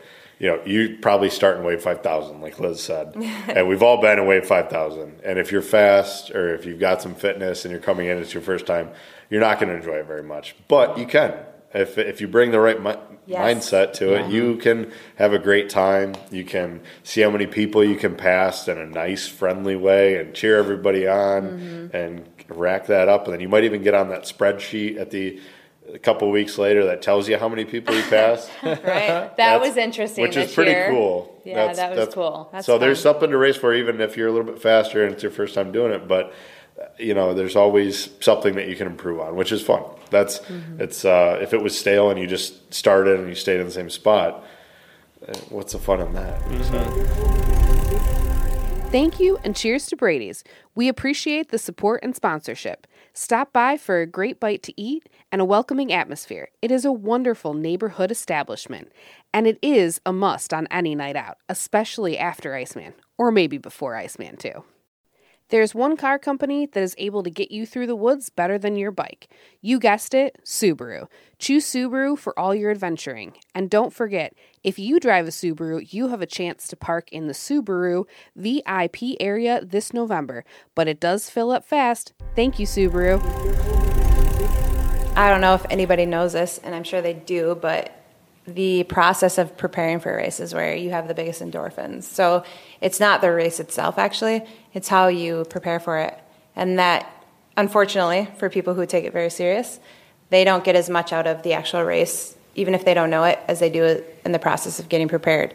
So the way that you approach the race and the attitude that you come at it with is what is actually going to make your race. So a lot of people don't realize that, but it's the process of, and that's where you get the best endorphins. And the race day is actually the worst day in that process Yeah. with your brain and the way that your body and the chemicals work is actually the worst day. And so it's very important that people approach it correctly and the way that like in an attainable way and and you know whatever. And for the pros and the people that are going for the podium, they need to work their asses off, bottom line. Like they have a lot of work to do, they have nutrition to work on, they have things to focus on. Those people that are striving to be them they also have to do the same thing. The people that are going to finish or doing a first time race, like they have to understand that that process leading up to it is where they're going to get the most from it. And that's the adventure. The adventure is not the race day. Yeah. The race day is the reward for the work you did. Preparing for it. Which is awesome. But then it ends and then what do you do, right? So like it doesn't one of the biggest mistakes I see people make, um, and working in this industry for almost 20 years, um, 15 strong, but 20, I think, can't do math very well, but is I've watched this happen where the rate, the pro- the process happens, and they're they're stoked and they're like going through this endorphin high, and they're like doing great, and they're succeeding, and then they get to race day, and then what do they do after? So I think what people should probably focus on is more than just the race. It's after, what happens after. How do I maintain this? How do I maintain my health? Yeah. How do I not go down a dark hole and then just come back next year, eight weeks before Iceman? You know. Yeah. So that's something like Mm-hmm. I, I kind of preach about in the studio a little bit too. Is like, what about after? You know. And I'm into these strong endurance races. I felt that drop. I felt it. It's depressing. It's like it's huge. It's an indescribable feeling of like, hey, I just did a 250 mile race. I feel great about it. I did a record time. Like I did better than I ever thought. Now what? Yeah. Now I want to get off my bike. Now I don't want to do workouts. Like I'm burnt out. Like all mm-hmm. these things because you have this this endorphin crash and mm-hmm. your serotonin, your chemicals are off. But like that's something that people don't talk about and like should be talked about a little bit more. And Iceman has that effect on people. I see it every day. Yeah. It's like, oh, crash. Yeah. Like, I'm- like what do we do next? You have to have It's a high. you. It doesn't matter I think about we probably all had that. Yes, Yeah. we've Like- all we've all experienced it in Yeah. different things in our life. But like, what do you do to maintain that afterwards, and how do you continue to be rewarded? Yeah. Because we all are built to be rewarded, whether it's publicly or personally. Like, we just have to have something. How do So- you how do you bring that in? Uh, you said you like you talk about it, which is like the first thing because I've never even I've thought about that. I'm leading up to Mud Sweat and Beers last week. Podcast. This is coming out in July. Uh, we're filming the, or this is May right now. We just got off Mud Sweat and Beers, so we're gonna keep talking about it. I can't it. believe it's May. But I know it's crazy. But in the car leading up to the race, I'm thinking about the hill out, like, and this is all week, and my heart rate would just spike to like 120. Yeah. I'm sitting in my car, like, just thinking about, like, Anxiety, sprinting man. up the hill. Yeah. And so I, I know what you're talking about. But Yeah. what, what do you bring to like to them to, as tools, As- like put put in their box? Afterwards or before? Before. Before is breathing. Breathing exercises, completely breathing through your nose into your belly, and like trying to deal with that. Everybody has some level of anxiety. Like some people suffer with it worse. Some people have like the mental um, health issues that we talked about earlier, and that's fine. But anxiety is like uh, it kills people, and that's the difference between somebody who, like, let's say Jordan Wakely. Not to say he doesn't have anxiety, right? But like Jordan Wakely goes out and he is just like tunnel vision, goes hard, whatever. Alexi, another great one. I they definitely probably have anxiety too, right? But they are learning, they've taught themselves to breathe through it and like work through it. You cannot expect yourself to show up at a start line if you're not willing to go out to a ride where it's a drop ride, right? Right. Don't think you're going to show up at MSB and compete if you're not willing to do Dirt Church or Chicken Leg Friday or Monday Night Ride or Or TNR, right? whatever your Yes. local one is. You have to practice working through that anxiety if you want to deal with it on race day. So to the people that are struggling with that, like I, I get it. I'm the same person. I, it doesn't matter if I'm doing a 200 mile race. I feel that for 20 miles. I'm like, ah, get out of my like I want it out of my system, right? Or maybe it's not 20 miles. It feels like that, right? But if you aren't willing to put yourself in stressful situations to work through it, you're never going to get through it. Because you can't just show up three times a year and Right. expect to be better at it. It's like anything else. Fitness. If I want to be faster on a bike, I have to ride my bike. If I want to be better at anxiety and start lines, I have to work on the start line. And that is those rides that are drop rides. Mm-hmm. And so you show up prepared. You bring extra snacks, you bring a beer, you bring a fireball shot, and you plan on getting lost in the woods and finding your way out. And that will teach somebody more than You work on going on a drop, a no drop ride, which there's a place for that too. Go on no drop rides, right? But like, you cannot expect to learn life survival lessons and start line lessons by just doing things in your comfort zone. So people want to talk about let's get uncomfortable, like Goggins. Okay, great Goggins, like your next level. I love that guy. He's great, but the guy is wired different, right? Yeah, he can do it to himself Yeah. by himself. And, Yeah. cy- and Doesn't need anybody. Hey, welcome to cycling where most of us started at 40 years old or 35 years old or 50, right? Yeah. Like the they Nortec have a kids whole are so lucky. they have this whole world of things they have to get over before they can hit a start line and go. And if they don't have to get over that, then they're just a you know weird specimen, right? Yeah. Yeah. But they there is a bunch of work to do for psychological work, physical work, cycling. It's not a sport that you could just jump in and be good at. You have two to three years. Cody Silvis told me that when I first started. It's like it takes two to three years to be good. And he's right. There's a muscle memory that has to be built, and there's a mental aspect that has to be built up. And if you cannot handle that start line and you're not willing to get uncomfortable in these group rides, then you're not going to get there. Or and that's lose. fine. Lose. Yeah. Lose is a big or one. lose. Or get used to Because most everyone's Yeah. losing. There's one winner. Mm-hmm. Right. There is You know? only one winner. There's and there's what five podiums in Iceman? Yeah. Five places. That's great, but most people want first place, right? So if you're not willing to get uncomfortable outside of the race, then you're probably not going to be willing to get unco- uncomfortable in the race. And that's my outlook. Bottom line. And if that's not for you, then go out just for fun and have fun and like just continue to work on those those psychological and physical aspects. And showing up, I, not every town has an intrepid. Uh, You guys are kind of special, um, but if you can find that, showing up there, it turns into that a little bit. Like like in the, Yeah. like you're showing up on a Tuesday morning, and you're like, I don't really want to be here, but it's that, a hard ride. It's You that know, your hard. legs it's- are- Every time it's hard, It's yeah. that hard ride that you know you're gonna you get to build that in a community Mm-hmm. setting. Instead of do it, trying to do it on your own or like out in the woods. Oh, they come in nervous. It's a yeah. They okay. come in white knuckled every ride. Like, Yeah, I so mean, you get that race day feeling, Kind of. random Tuesday in January. but you still need to get outside Yeah. in the woods, and you have to experience what Shannon talked about with the woods and the freedom, and like dealing with the, the demons that we all have. Yeah. And maybe some people haven't experienced yet at a young age, but like we're out there chasing something, and there is nothing in the world better than being on two wheels in the woods, uh, and especially by yourself. You know, Yeah. especially by yourself. Yeah. Stuck. No one's coming out there for you. You're good. Like you're at your own pace. awesome. Like it's mm-hmm. amazing. So, Yeah. yeah. there's a lot more to it than people think. I think. yeah. I, so I want to hear like if, what we're getting to is adventure rides as well. Like uh, we started there, we're back. Some of the best I, adventure doesn't always mean fun. It can be like finding yourself rides too. I can talk about that.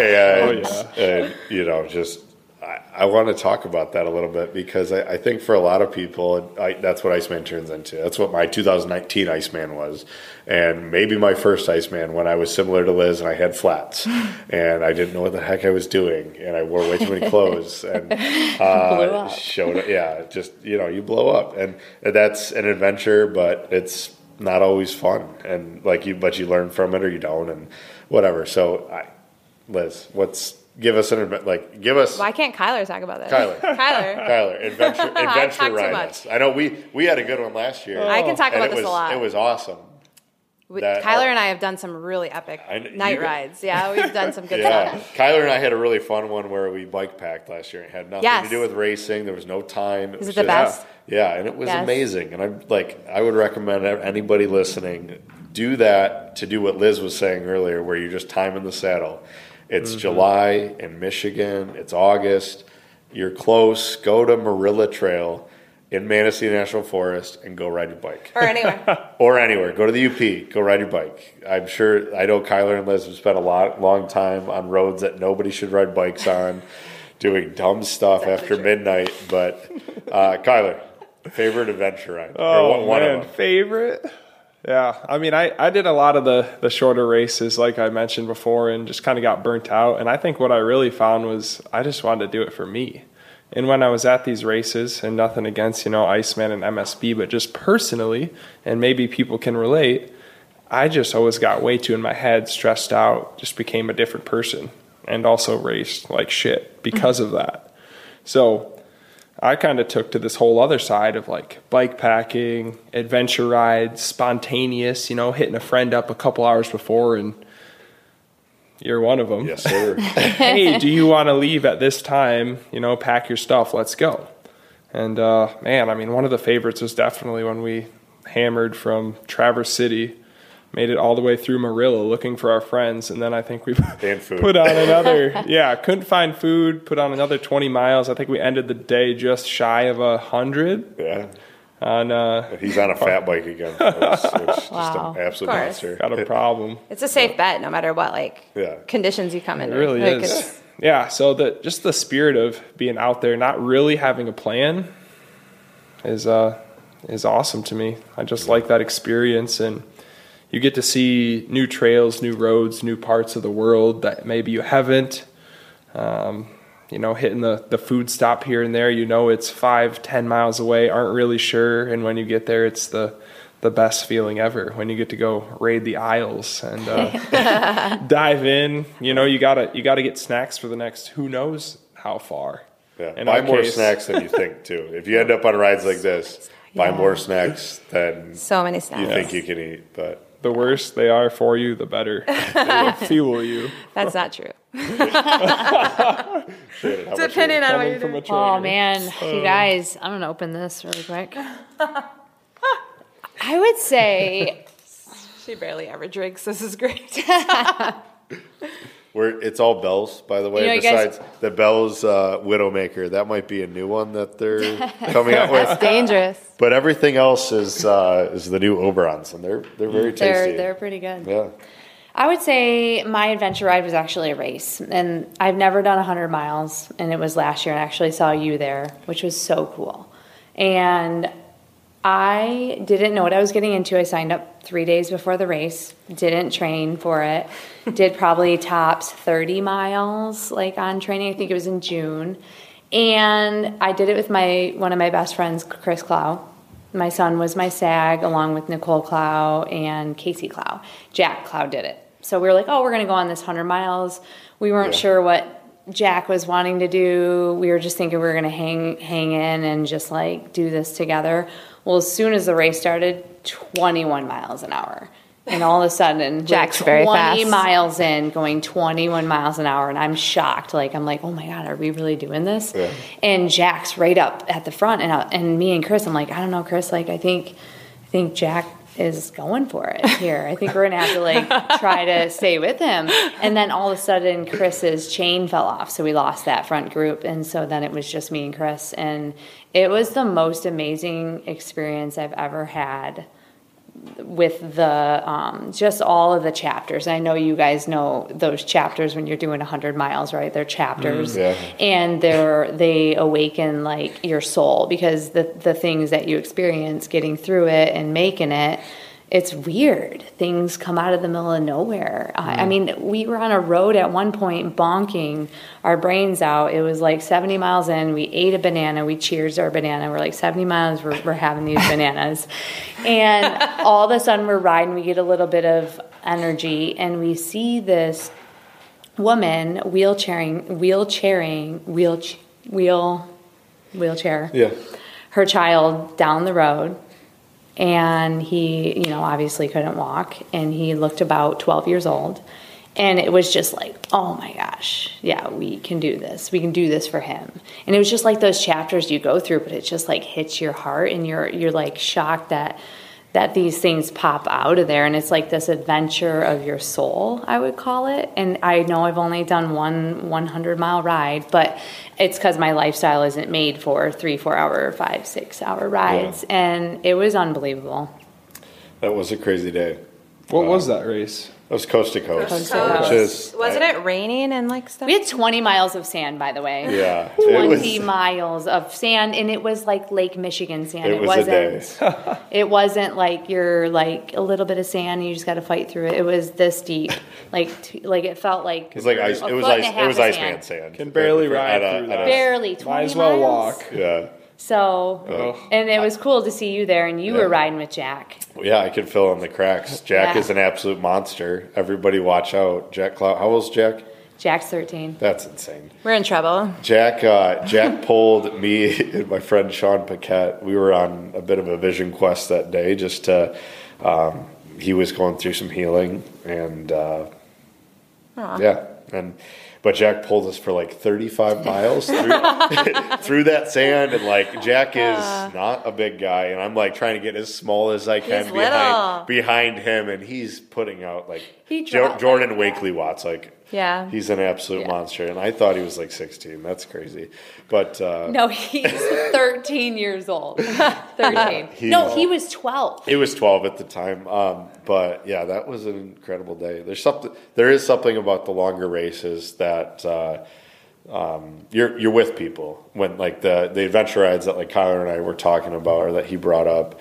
Um, you know, you do that with a smaller group, and you end up um, in a coast to coast, in a crusher, which I'm pretty sure you guys did too, in a Marji. You end up meeting random people that you you may never see again. I'll see Jack again. Yeah. I've ridden with him, and I will suck his wheel was any day of the week. But same with Shannon's. But you end up meeting random people 70 miles in, 80 miles in, where yeah, you're bonking, and like they help you get through. Greg from Grand Rapids. I can't even remember Greg's last name, but he helped me through Marji, and I was like, mm-hmm. I was a shell of a human being. And you know, you meet those people, and a deep connection. You suffer through something. It's kind of fun, and then yeah you might. so it's chapters like, It's like chap- the, yeah. the, the ride is like these chapters you go through It's a good way to put a it. hundred mile gravel race can be a Gone with the Wind oh chapter gosh. book. Like it could be really Yeah. long, but i didn't know what i was getting into yeah, I thought we were going to hang out with Jack and like just do 100 miles and say, "Yay, we did our first 100." Yeah. And it wasn't that way. Full, fully pinned. No, he was going for the win. He and then he was so sweet. He stopped at the checkpoint because we only had the 60 mile checkpoint, Yeah. and uh, he waited for us. But as soon as I got to the checkpoint, I took my shoes off, and then he was like, "How long are you guys planning on staying?" Yeah. I was like, I remember "Oh, him don't saying, know, "I'm going to wait for my. I'm going to wait for my dad," and then he was like, "Oh, they they wanted to stop. I, I needed to go." Well, I've never done it, so you know, it was it was definitely an awakening for me. yeah, me. it was it was hot too. It was hot. Yeah, but It was sweet. it was a good day. Mm-hmm. Liz, I know you got a lot of them. Every time Shannon talks, I just want to cry. So I don't even know. and then you talk about your dad. I'm so sorry. Take it. When I go through that, I'm just gonna be. I mean, someone's gonna have to come with like a giant spatula and like lift me off the floor. So, kudos to you. That one wasn't me. That was from that was from my friend. But, Wow. Yeah, Yeah. The other that one you was talked cool. about Actually, earlier. that was that was uh, for Hugo. It's amazing. Sean, Uh, love you. Yeah. Oh, that's awesome. I That hope one he's was okay. when you told me about that. I like. Is he okay now? Uh, they are they're having uh, a baby, so yeah, Oh, they're they're they're expecting. So Good. It's exciting. Sean, we love you. Love you, Sean. Don't even know you. Yeah, Yeah. you'll ride with Liz at some point, Sean. I hope so. But, I mean, the Casey, Casey it was Kate, um, that did the Casey, Casey Stone. Crable? Oh, Cassie. Okay. Cassie, Cassie? Cassie, that did Iceman. I mean, Yeah. that, that was something that you were a part of, but She's just awesome. different and amazing. Kind of the same thing. Yeah, I want to do that- that every year. You've also like- saved someone's life on Oh, the side stop of the road. No, that's That was an adventure. I always end up in these situations where people like are, you know, in these Are, di- are dying? Yeah, I, I literally like I am the Black Widow. Apparently, like I'm around. If I'm sweeping, someone's something No, bad's she happening. helps. She helps. But I do end up. Nobody's died yet, so thank God. No, when you But are dying, you want to her Yeah. to be next to you because she will save Get you. yourself a Liz. I've been around a lot of that, but uh, adventure. I don't think I could summarize it better than Shannon did, and uh, for, from someone who's done hundreds and hundreds and hundreds of miles and 250 races and whatever. Like I think she explained it the best. There's chapters, the low points. It's all about finishing. I actually, ugh, Crusher 2020. Somebody who followed that one, I want. I, I could, Uh, that could be like know a book. That could be a book. Honestly, like the first time, that was just out of our control. It was crazy. Uh, second time, I was so sick at 176. I was laying on the gravel in the middle of the road at like, God, like 11 p.m. I don't even know what time it was, and they rode by me. I was beating them, by the way, him and his friends. and I felt so good. Yeah. And then I got nauseous, and I was like, I couldn't stop dry heaving. I could not stop dry heaving. And I just couldn't go anymore. My body was just done. And then I went back again with Eric Mannix, and we crushed it in like 24 or something. It was 28 hours on course, 24 hours total moving time, 250 miles, completely off road. I mean, it was unbelievable. It was so cool. But the same thing, like even on a good day, like you are going through chapters and chapters and chapters, Yeah. and it's like when you feel good, you want to go hard, and you like should not because Yeah. then you'll blow up. And then it's all about the fueling, and there's all these things going into it. But adventure racing for me brought cycling to life for me. Like I am much like Kyler is saying, like I don't know if I want to handle the pressure. I've dealt with so much pressure in my life, like like in the military and all that other stuff. Like I don't know if I want to do that for fun. Like I don't know if that's fun for me. Yeah. Um, do I have the potential? Absolutely. Do I want to go there? I don't know. So adventure racing to me is like a way to stretch it all out. Yeah. Doesn't necessarily take the pressure off, but You're it definitely like pressure. delaying the pressure for 200 miles. Like, Yeah. so you know, the only yeah, the only race the only race I'm signed up for this year is a 200 mile race in July, and so I I want to see what I can do, and then maybe I'll get into racing again. But adventure racing to me is like it's a great outlet for people who are maybe not stoked about the pressure of Iceman, and like they should do, still do Iceman. They should do, still do I- MSB, Yeah. things like that. But maybe if that's not what they're cut out for, or they're not like mentally ready for it, they go out for fun and take the pressure off, and then they go do the hundred or two hundred mile stuff for fun, bike pack, whatever. Um, and some of my best memories, like even I was talking about today on my ride, was with Kyler and Carp. Like we did a bunch of night rides in 2020 when everything was shut down. We went out and like we did our route one night. It was like 60 miles and had a freaking blast. On like a Wednesday, we Kinda we Wednesday. went, like, training for Marji, right? I was training just for the 250. For life. Pressure. Yeah, just getting ready for night yeah, training. meet up 7 p.m. on a Wednesday. Yeah. You know, both got to work probably at 5 a.m. Yeah, next it was day. terrible. I Terrible would, idea. I would wake Finish up the ride like, at three. randomly three in the morning and be like, Liz is still riding. Yeah, still riding.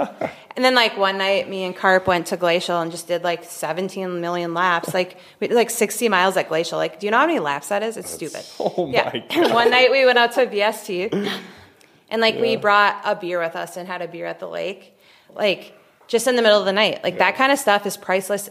You only live once. Get out and freaking do it. Like Yeah. the races are awesome, but doing the night stuff and being with friends and like doing fun adventure stuff is probably going to give you more freedom and teach you more about life than anything. Mm-hmm. Like, Yeah. bottom line. And you get to enjoy things at a different pace. Yeah. Like I, Well, we didn't really slow down. I mean, they were. well, you have more time to enjoy. you stretch it over. You're suffering for longer. Yeah, How about that? yeah, you you have to bring a lot of snacks yeah, exactly. or beer. We actually went to a gas station on our way home, thinking we could buy beer there, and Oh, they were yeah. closed, and we were so 'Cause it was mad. too late. Because we're like, gas stations. Because after like to- 50 miles, we just had to take the TART back into town, and Yeah. we're like, let's Theme. just get a beer and have a beer. No. Nothing was open. We were so mad. It was like when everything was closed early. That was frustrating. Yeah, And Mesick still has that. yeah, that was wild. But I think for you know, for me, those adventure races, you uh, you just get to race yourself more than anything else. Yeah. So it's just kind of you versus you. I mean, you might be out there with a couple other people, but you just get to uh, see what you you're made of, and Yeah. something like the Iceman or MSB, you're racing other people.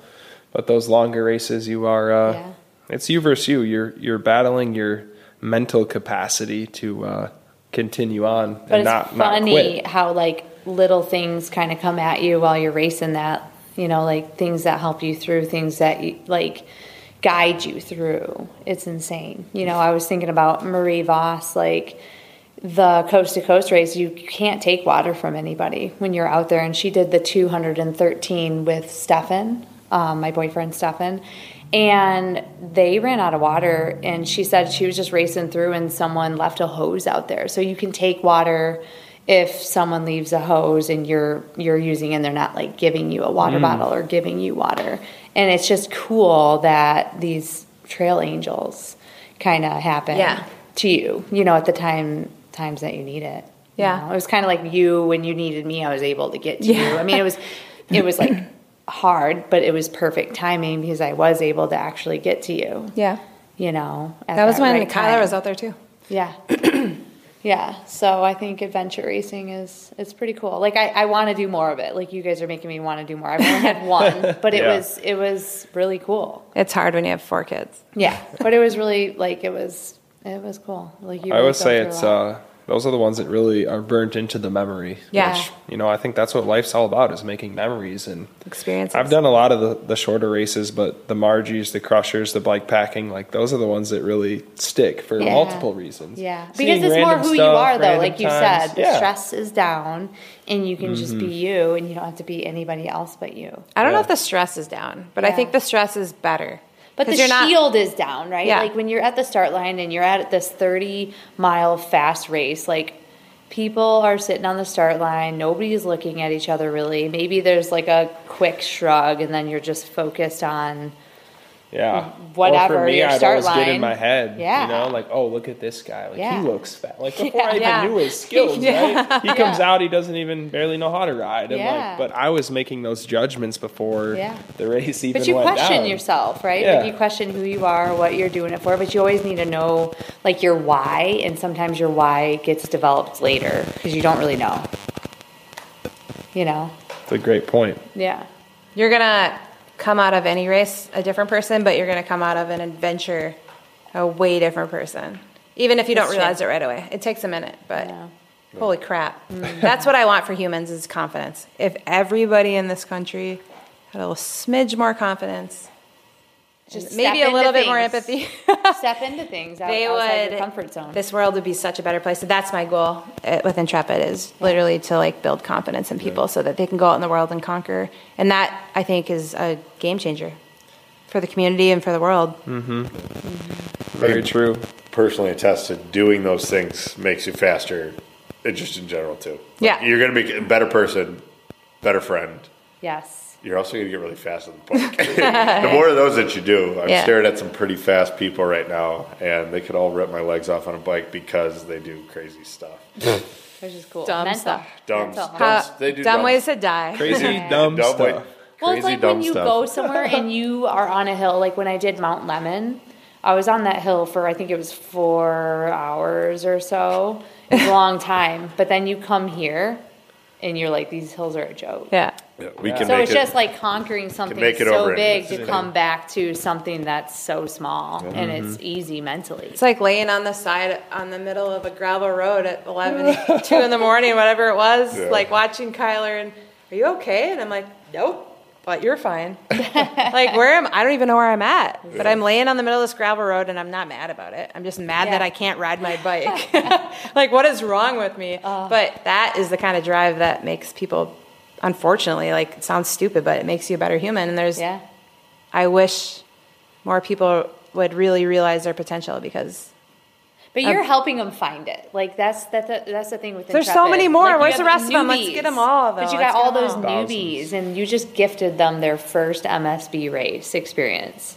They'll never forget. I didn't. They did it themselves. I Yeah. can't. I don't force them to or push them to. you didn't anything. write it for him. No, they oh. they chose. But you, It's their hel- I mean, you helped them get the courage to be out there and say, "I can do 24 miles." I'll help. I'll help. But all I'm saying is, it takes a lot of courage to do that kind of stuff. And Mr. Miyagi. yeah. Yeah, find yourself some friends that can push you, or coaches that whatever it takes. Just find people that can push you. Yeah. To get to that mm-hmm. that that. Go to fast rides. Go to slow Get slow a little rides. uncomfortable, and Go by yourself. I, I think you just you got you're gonna have a lot of people on Anita's telling you that it's an easy hill and that you should. I go know. Don't say that. After you say like, Okay. oh, Oh, Lemmon- God. You guys, you guys, you're gonna laugh at Michigan this. hills are nothing according to Anita's is so when I easy. train for Iceman, I skip Anita's every time. Ah, Because like I'm like, you know what? sacrilegious. I'm going to deal with it on do it race once. day. I'm not dealing with it right now. I'll take it on on See? race day, and I'll do That's- it. I'll do Wayne's, and that's Yeah. like my Anita's for the week. I'll do some Wayne's, and then all of a sudden, I I won't do Anita's at all because it's mentally awesome. When you're out there on the Iceman Trail, you just Oh, skip it, go left, peop- you got people and there. then race day, you're like, I'm doing Anita's. Oh. I mean, what what is it going to do for you? What a treat. Girls are racing alone, true. anyways. Then nothing's in your head. You don't No. know how long it took you before. this. You you don't remember the burn. I you love just that. blast up it and you're gone. And it's off to just the once. races. I'm like, oh, I just gotta do it once. Heck it's fine. yeah. I like that. It feels approach. good. You know, you have to It trick does. your mind. You do it one one time. you. It's it's pretty good. Mm-hmm. That's good advice. Yeah. Shannon, Liz, I'm gonna ride a and on. Kyler have all been talking about goals all day. Having them is uh, pretty good. It keeps you on track throughout the year, especially during the long winters in Michigan. But uh, you know, once we get in the middle of summer, we've been having a lot of beers on boats. We want to bring it back, uh, and you start thinking about Iceman's coming up. So let's talk about goals. goals. Yep. Kyler, Goals. Goals. What do For we? this year? How do you? How do you? Work with your athletes. How do you work with friends in the community to push them towards goals? It's a good question. Uh, I would say finding a sustainable goal for where you are currently at is the uh, key. I think people make really big goals, and when you fall short of that, it's uh, could be a little bit tough to come back from that. So, making sure that you uh, do your homework and find something that works for you and maybe not for your neighbor or someone else you ride with is the uh, key. Do you think a goal always has to be like position based in a race or podium based? Like what what else? What's another good goal that you'd throw out there for somebody that might not be at the pointy end? Hmm. Something as simple as just how many days are you going to ride per week? You know, three days, four days, five days. You know, finding a, a sustainable journey within that, but uh, then ramping it up from there, I think is key. Awesome. So, Liz, Uh, as far as coaching goes, goals, Yeah, you got a lot of Um, athletes. How how do we look at goals? attainability is attainability is the bottom line. Like uh, if somebody comes to me and they, let's say extreme, right? Uh, they smoke, they're overweight, they binge eat, they don't exercise yet. Uh, let's uh, and then then they say like I want to run a marathon in six months. Like okay, cool. I don't want to drop that out of your mindset, but let's like talk about a couple things. Like let's drop two things out of that thing, out of those habits, and work slowly towards the goal versus like um, hammering all of them because the fallout of dropping 17 habits at the same time can be detrimental and like completely discouraging. So my thought process is like, let's drop back and be more attainable. So would I talk somebody out of a full marathon if they had 17,000 bad habits and were overweight and like whatever? No, not necessarily because I want people to believe in themselves, but I want to take a realistic approach. So for me, it's um, let's take a look at the, the goal, let's look at the timeline, and then let's look at what we can do to get there and how many things we have to change to get there. And I think too much change for most people is too much. So something like a six month goal might become a two year goal or a, a year goal, which is fine. But too many changes at once can backfire, is what I'm getting at. It works for maybe like less than 1% of the, the population, but like attainability, bottom line. So. Do do you take into account like other aspects of somebody's life, like Yes. having kids? Yes, kids. Work life balance. The first- uh, other things. yes, like absolutely. somebody says, "Hey, I want to run a marathon in Yeah. like three weeks," and they're Yep. like, "Well, you know, you've got all this other stuff going on." But like, Yeah. how how does other parts of life go to bike or like athletic endeavor goals? It's 100% part of it. So, like, first question, what do we need to change to get there? Second question is, how many hours a week do you have to, to commit to making this goal happen? And then from there, it's like, okay, so we have eight hours a week. You have 17 kids and a full time job, and your husband has a full time job, or you're a single mom. Okay, great. but let's actually, that's what I'm saying, attainable. So we dial it back to, okay, you have six hours a week to train. You want to do a full marathon, and this is just an example, or Iceman, whatever. So like we're we're going to scale back and say you have this many hours. This is what we can do with those hours, and then we're going to make it attainable for you. So that six months might be a year, or maybe we scale back to a half marathon. You know what I mean? But the kid thing and the full time job. That's the thing about cycling that is so hard for people is they get so they jump in head first and that's where i'm like slow down give it give yourself a second you have 17 kids again or four mm-hmm. which is the same thing Or right? two. Or an infant. or any right? And that's a game changer for your life. So you can't just get on your bike and go. You have to wait for your husband to be home and like or vice versa. Your husband you have to be home and your husband has to go. You know what i mean? So it's a realistic approach of how often can you actually exercise? How often can you actually work toward the goal? And then we break down the goal and then we set it. So yes i have definitely been a downer for people in that sense of like stop because ultimately if you as a coach if you say yes you can definitely do that let's go but you don't know their timeline it's never going to work so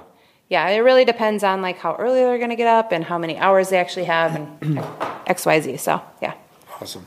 Oh, that's really good advice. I mean, and hitting those goals allows you to make more goals. The progression Yeah. that we were, you know, that progression is an awesome thing. And if you're able to consistently do that, your your goals are probably going to get bigger. Yeah, and if you're already- understand what you can do a little bit more. if you're already halfway there, then it's okay. It's easier, but like if you're just starting from the couch to like 5K type deal, like you have, there's a lot of stuff in your way, and there's life. Life is hard, and you always have a lot of surprises. So, Yeah.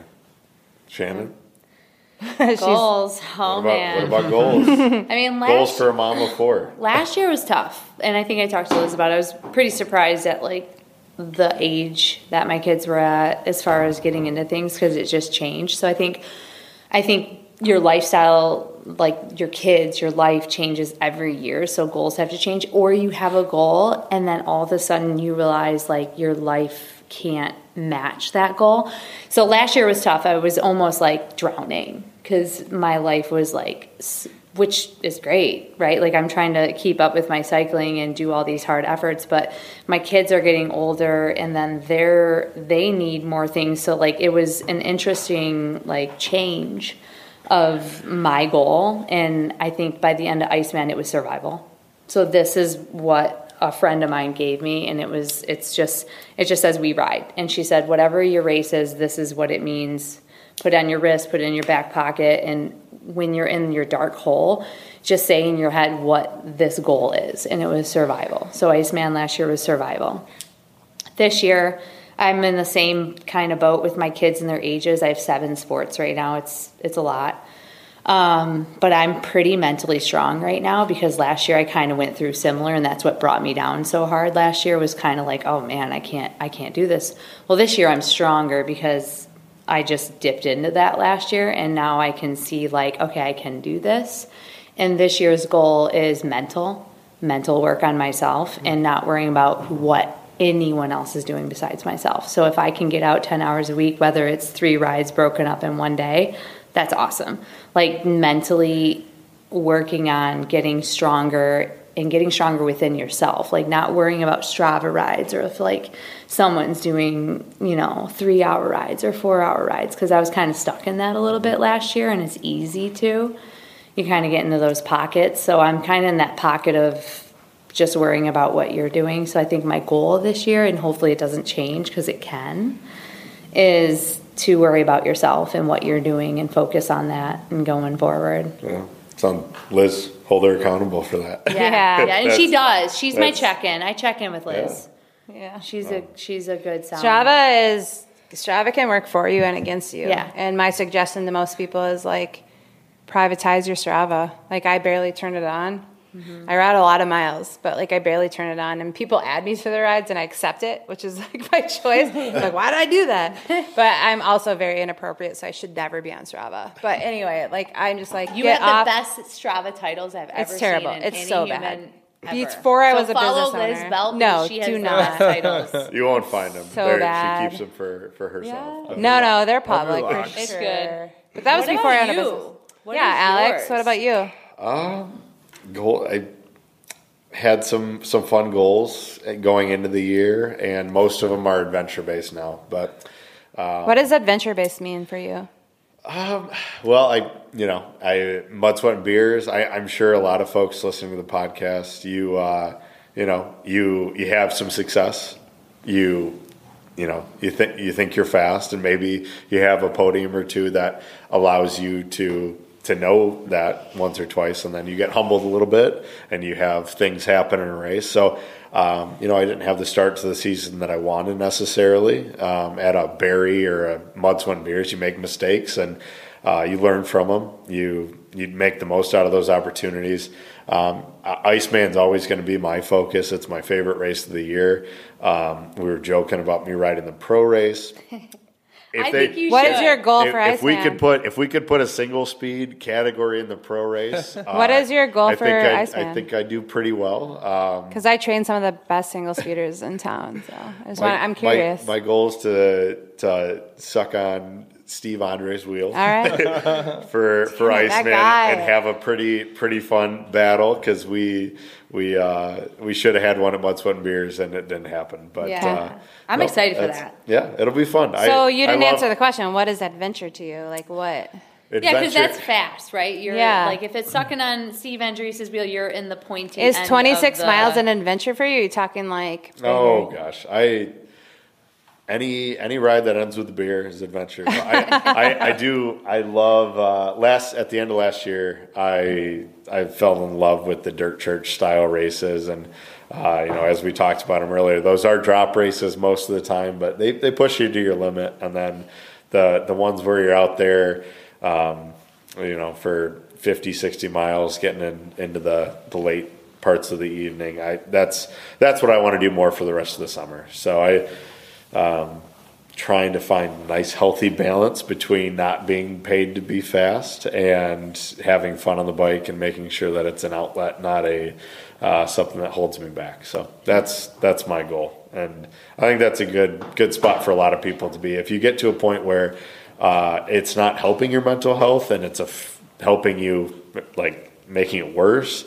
You might want to reevaluate what your goals are. Um, But that's where like people stop biking, and I've been Yeah. there. Like I've definitely been there. So that's where I'm like, what is the balance? I, I relate to It's hard. exactly what you guys said earlier. Um, Kyler's, you know, being getting a little too into racing, uh, it can it can definitely suck you in. Yeah. It- it's it's fun being at an age group podium and getting that high. Um, and I would f- I would highly recommend that if if that's what you want to do, go all in, do it. Get get after it for Iceman for other races, and then when it's not what you feel you need, uh, don't feel like you have to because you're you're probably not going to get a free bike out of it. Uh, you're nobody's nobody's going to take away your day job, and just understand that like everything else we talked about today is is uh, it's part of it. And make Iceman fun. Make and Beers fun. Make Barry Roubaix uh, or to shore. Like um, make it hard.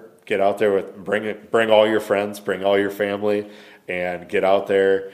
But whatever happens at the end of the day, just know that you know you left everything out there, and be like a good human while Yes. you're doing it. If um, you know if you're not having a good day out there and it wasn't what you expected, make sure that uh, nobody else knows that because it, it it doesn't. I won't say it doesn't matter, but it uh, it's not something that somebody else has to suffer from. Right. So, Don't have to project. yeah, exactly. But Yeah. goals are have fun, do hard shit, ride more bikes. Yes. That's- Be happy. The be happy. Those are If those you're, if you're not challenging yourself on a regular basis, like what are you even doing? Yeah. But make to be a make make the goal, right? You got to have a goal to Yeah. get out on the bike. It Make could be walking Yeah. half Yeah. a mile a day. It could be anything. Like it Definitely. doesn't matter, Very, but very relative. it's to each so person. relative. definitely. I We're not do just want to talking see you race cyclists. Iceman Pro, though. I really think the mustache and the whole look is going to be good Yeah. on the bike. oh gosh. Single speed tandem. yeah. Yeah. I don't know. Kyler and I, I, I, would love to see you and I on had a, a single speed tandem. I've been, Ooh, No, I want to be on it. that's in the works. I'm Liz. I'm in. Co-ed pro tandem a single tandem. speed. Not a tra- triple. train. We'll do a tandem. We're gonna make a new category. Yes. Uh, thank you, Steve, for allowing Thanks, us. This. Cody. I love it. Okay. Well, we're to the fun question part. Um, we're, we started with a really easy one. Everybody's on been on really long adventure rides. If you only could eat one food for the entire ride, and that's it, what's that food for you? Hundred mile, the Crusher for you guys, coast to coast. You're one food. I know mine. It's very easy. I'm trying to get sponsored by them. Albanese gummy bears. Ooh. It's coming in. Liz, what do you got? PB and J. Okay, Easy. that's Every macro you need. I'm gonna go for a uh, an egg burrito from the kitchen. Nice. You guys have been there. like one an hour. Are we doing like an hour, one every two hours? I'd say That's in a between hour and a half. All right. Just so everybody knows, it's not like real. You can't do that. Real food. No, you cannot wins. do a burrito Yes. every hour. No, you can't. Well, if you're Mine's out mine's there actually for PB and J too. Mine's PB&J PB J too. with, with Maybe every three hours. I but not cannot every eat PBJ for 24 hours. Every 45 minutes, mm. PB and J. Yeah. Oh, I you would cannot do it With a banana burrito. in the middle though, a little Okay. cinnamon. I and would then do the a little same- salt. way too sweet. I would do the same thing without the peanut butter and Nutella. I could do Oh, that. there you Only go. because Okay. he's allergic. Yeah. It's not like I want to Shout eat out to. It's everybody who just like, can't can't handle peanuts. I know the PB and J has all the Team- macros team I saw. need for an endurance race. That's There it. you go. Like it's not that I want to freaking eat it. So we're gonna keep it to two questions today. I used to do Boring. a single single speed question, but it's just a it's not something that people. There's not need to very know. many single There's only one here single at speeder. So, all right. So Iceman is also about the party. Uh, we've all wish it that we could have gone to Keen Loft or to Shannon's. I mean, I'm only holding the door open until Keen says yes. Yeah. So Get Shannon's back, office, get your shit together, Keen Keen. Loft, Brady's. Also, Brady's. Thank you for sponsoring the podcast. We really appreciate you guys. I'm looking Love for your- a personal sponsorship. Their Jack Uh, Daniels tastes the same as everywhere else, so it's great there. Yeah, I Sorry. we love you. Um, but Brady's is or Brady's is about the party, but Iceman is also about the party. So along with that party, Brian Matter a couple years ago sang some karaoke at, after his race. If you were going to sing a karaoke song, what what is your go to? Shannon, I will survive. I oh. will. I will survive. I will survive. Oh, All right, man. we're expecting that next year. Yeah. Mm-hmm. Saturday afterwards with the ice trophy. Can't wait for Kyler's. I can't wait to watch you sing. Kyler, Probably something by Justin Bieber. okay. I've been told you got a that I- specific song? I have a similar voice. No, you could just put it on shuffle and let it rip. You guys do have similar hair too, so everybody check out Kyler Bradley on Instagram and my moves. Um, Liz, Clearly, Shannon's drunk right now because she totally forgot that we can sing "Blank Spaces" by Taylor Oh, Into Swift. The, like no, no, no. Into pros. the woods. It's not blank. Into the spaces. woods or blank spaces. It doesn't freaking matter. Oh, we are little pros. Little so duet? we can actually Yeah. Sing it. We have a good song. Also, we can lip sync it, and we would kill it. So she's drunk, and So- that's fine that she No, forgot. no, no. so we'll see you at Union Street with the ice trophy next year, or in Sh- in uh, Bellamici. I'm gonna Well, take the I'm ice only trophy holding even if I don't open till win. Keen says yes. So perfect. So mine, I've got two go tos. It's anything by Creed or Hemorrhage by Creed? Fuel. That's all I you, got. you're the opener. Oh my Yeah. gosh! I'll open. It won't be good, but you guys can all see us. I'll sing Creed with you. Yeah, you can. I mean, I won't, but I will. Lip sync. We we might even get the finish line karaoke going next year. We'll we'll see. But uh, does anyone have anything else they'd like to add? I really appreciate you guys coming on today. This was awesome. Yeah, I want to say something. Yeah, Liz. I think that if you want to do Iceman, that you need to do it. Bottom line, even if you're intimidated, even if you feel like weird about it, just frickin' do it. The pros. yeah. No, Whatever. just do it. the- Whatever, Honestly, amateur. You line up. I mean, you I know finish, it's it's full, amazing. but I feel like if the right person came forward and was like, "This is my goal," we could get him in. Yeah, Yeah. you can find a way in. Let's Uh, just get him in. I Like we should have every year thirty Uncapped. spots for people that are like, I would never, never thought I would do this, but I'm gonna freaking do it, and Yeah. they let them in because I want to see those people. I'll ride with them. If somebody says after this podcast they've never ridden a bike and they want to do it, I will freaking do it with them. Heck that's yeah. a really good- 100%. That's that. a really good segue. That's my. I, I swear by it. We so if you are one of those people that you're inspired by the podcast today, or you're inspired by these awesome guests that we got on today, Wave five thousand. any of the pros, um, or you're just you know it's July and you want a goal because goals are sweet and, and you need to have them. Um, registration is open.